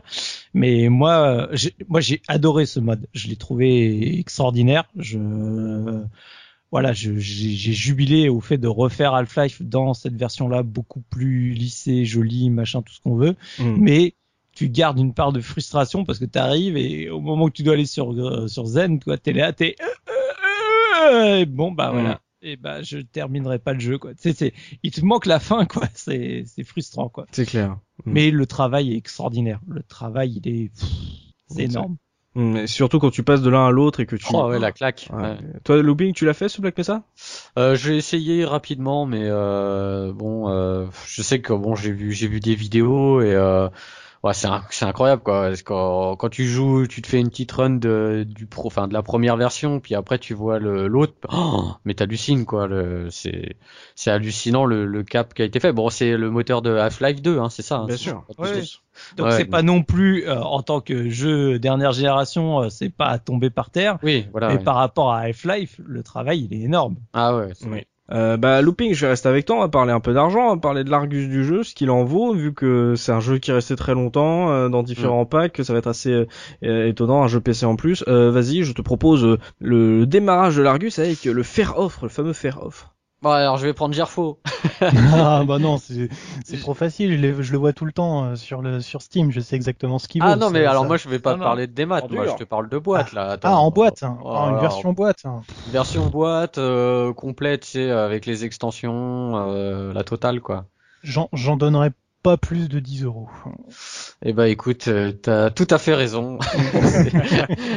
ça vaut rien du tout. Euh, il y en a tellement qui ont été vendus, je pense. Voilà. Et ce qui est incroyable, c'est le nombre de versions qu'il y a de Half-Life sur PC entre Game of the Year, euh, enfin tu sais les mm. les rééditions avec avec les les add-ons, enfin avec Blue Shift, avec Opposing Force, avec et donc t'as eu des des packs qui s'appellent le Half-Life Génération où là il y a t'as vraiment tout dedans avec même Counter Strike et euh, bah tu trouves ça pour 10 euros quoi, grand maximum, hein, vraiment grand maximum.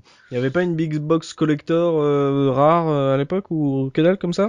Moi je, bah c'est possible, j'en ai j'en ai pas euh, j'ai pas trouvé spécialement. Après après je te dis au-delà de ça, ça vaut pas grand-chose à moins qu'il y ait hmm. des goodies qui soient fournis avec, peut-être. Vous imaginez une version Dreamcast en boîte et tout euh, qui a été euh, lancé comme ça euh, autour. Bah, parce que comme on l'a dit il a été annulé quelques semaines. J'imagine quand même qu'ils avaient sorti peut-être une version en galette ou il a pas. été pressé je pense pas. Il a... ouais non mais peut-être comme ça. Arrête arrête tu fais du mal, là.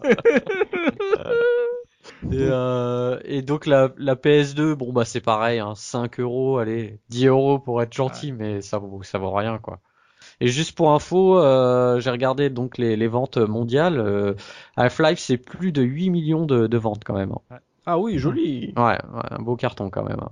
Carrément. Mm. Donc euh, 10, moins de 10 euros, que ce soit PS2 ou PC, quoi, toute version confondue. Quoi. Ouais, ça, ça cote pas. Sur Steam, on le trouve à combien, Jafo? 10 euros. Ah oui, bon d'accord. mais juste, mais juste, juste le Half-Life. Hein. Oui, oui.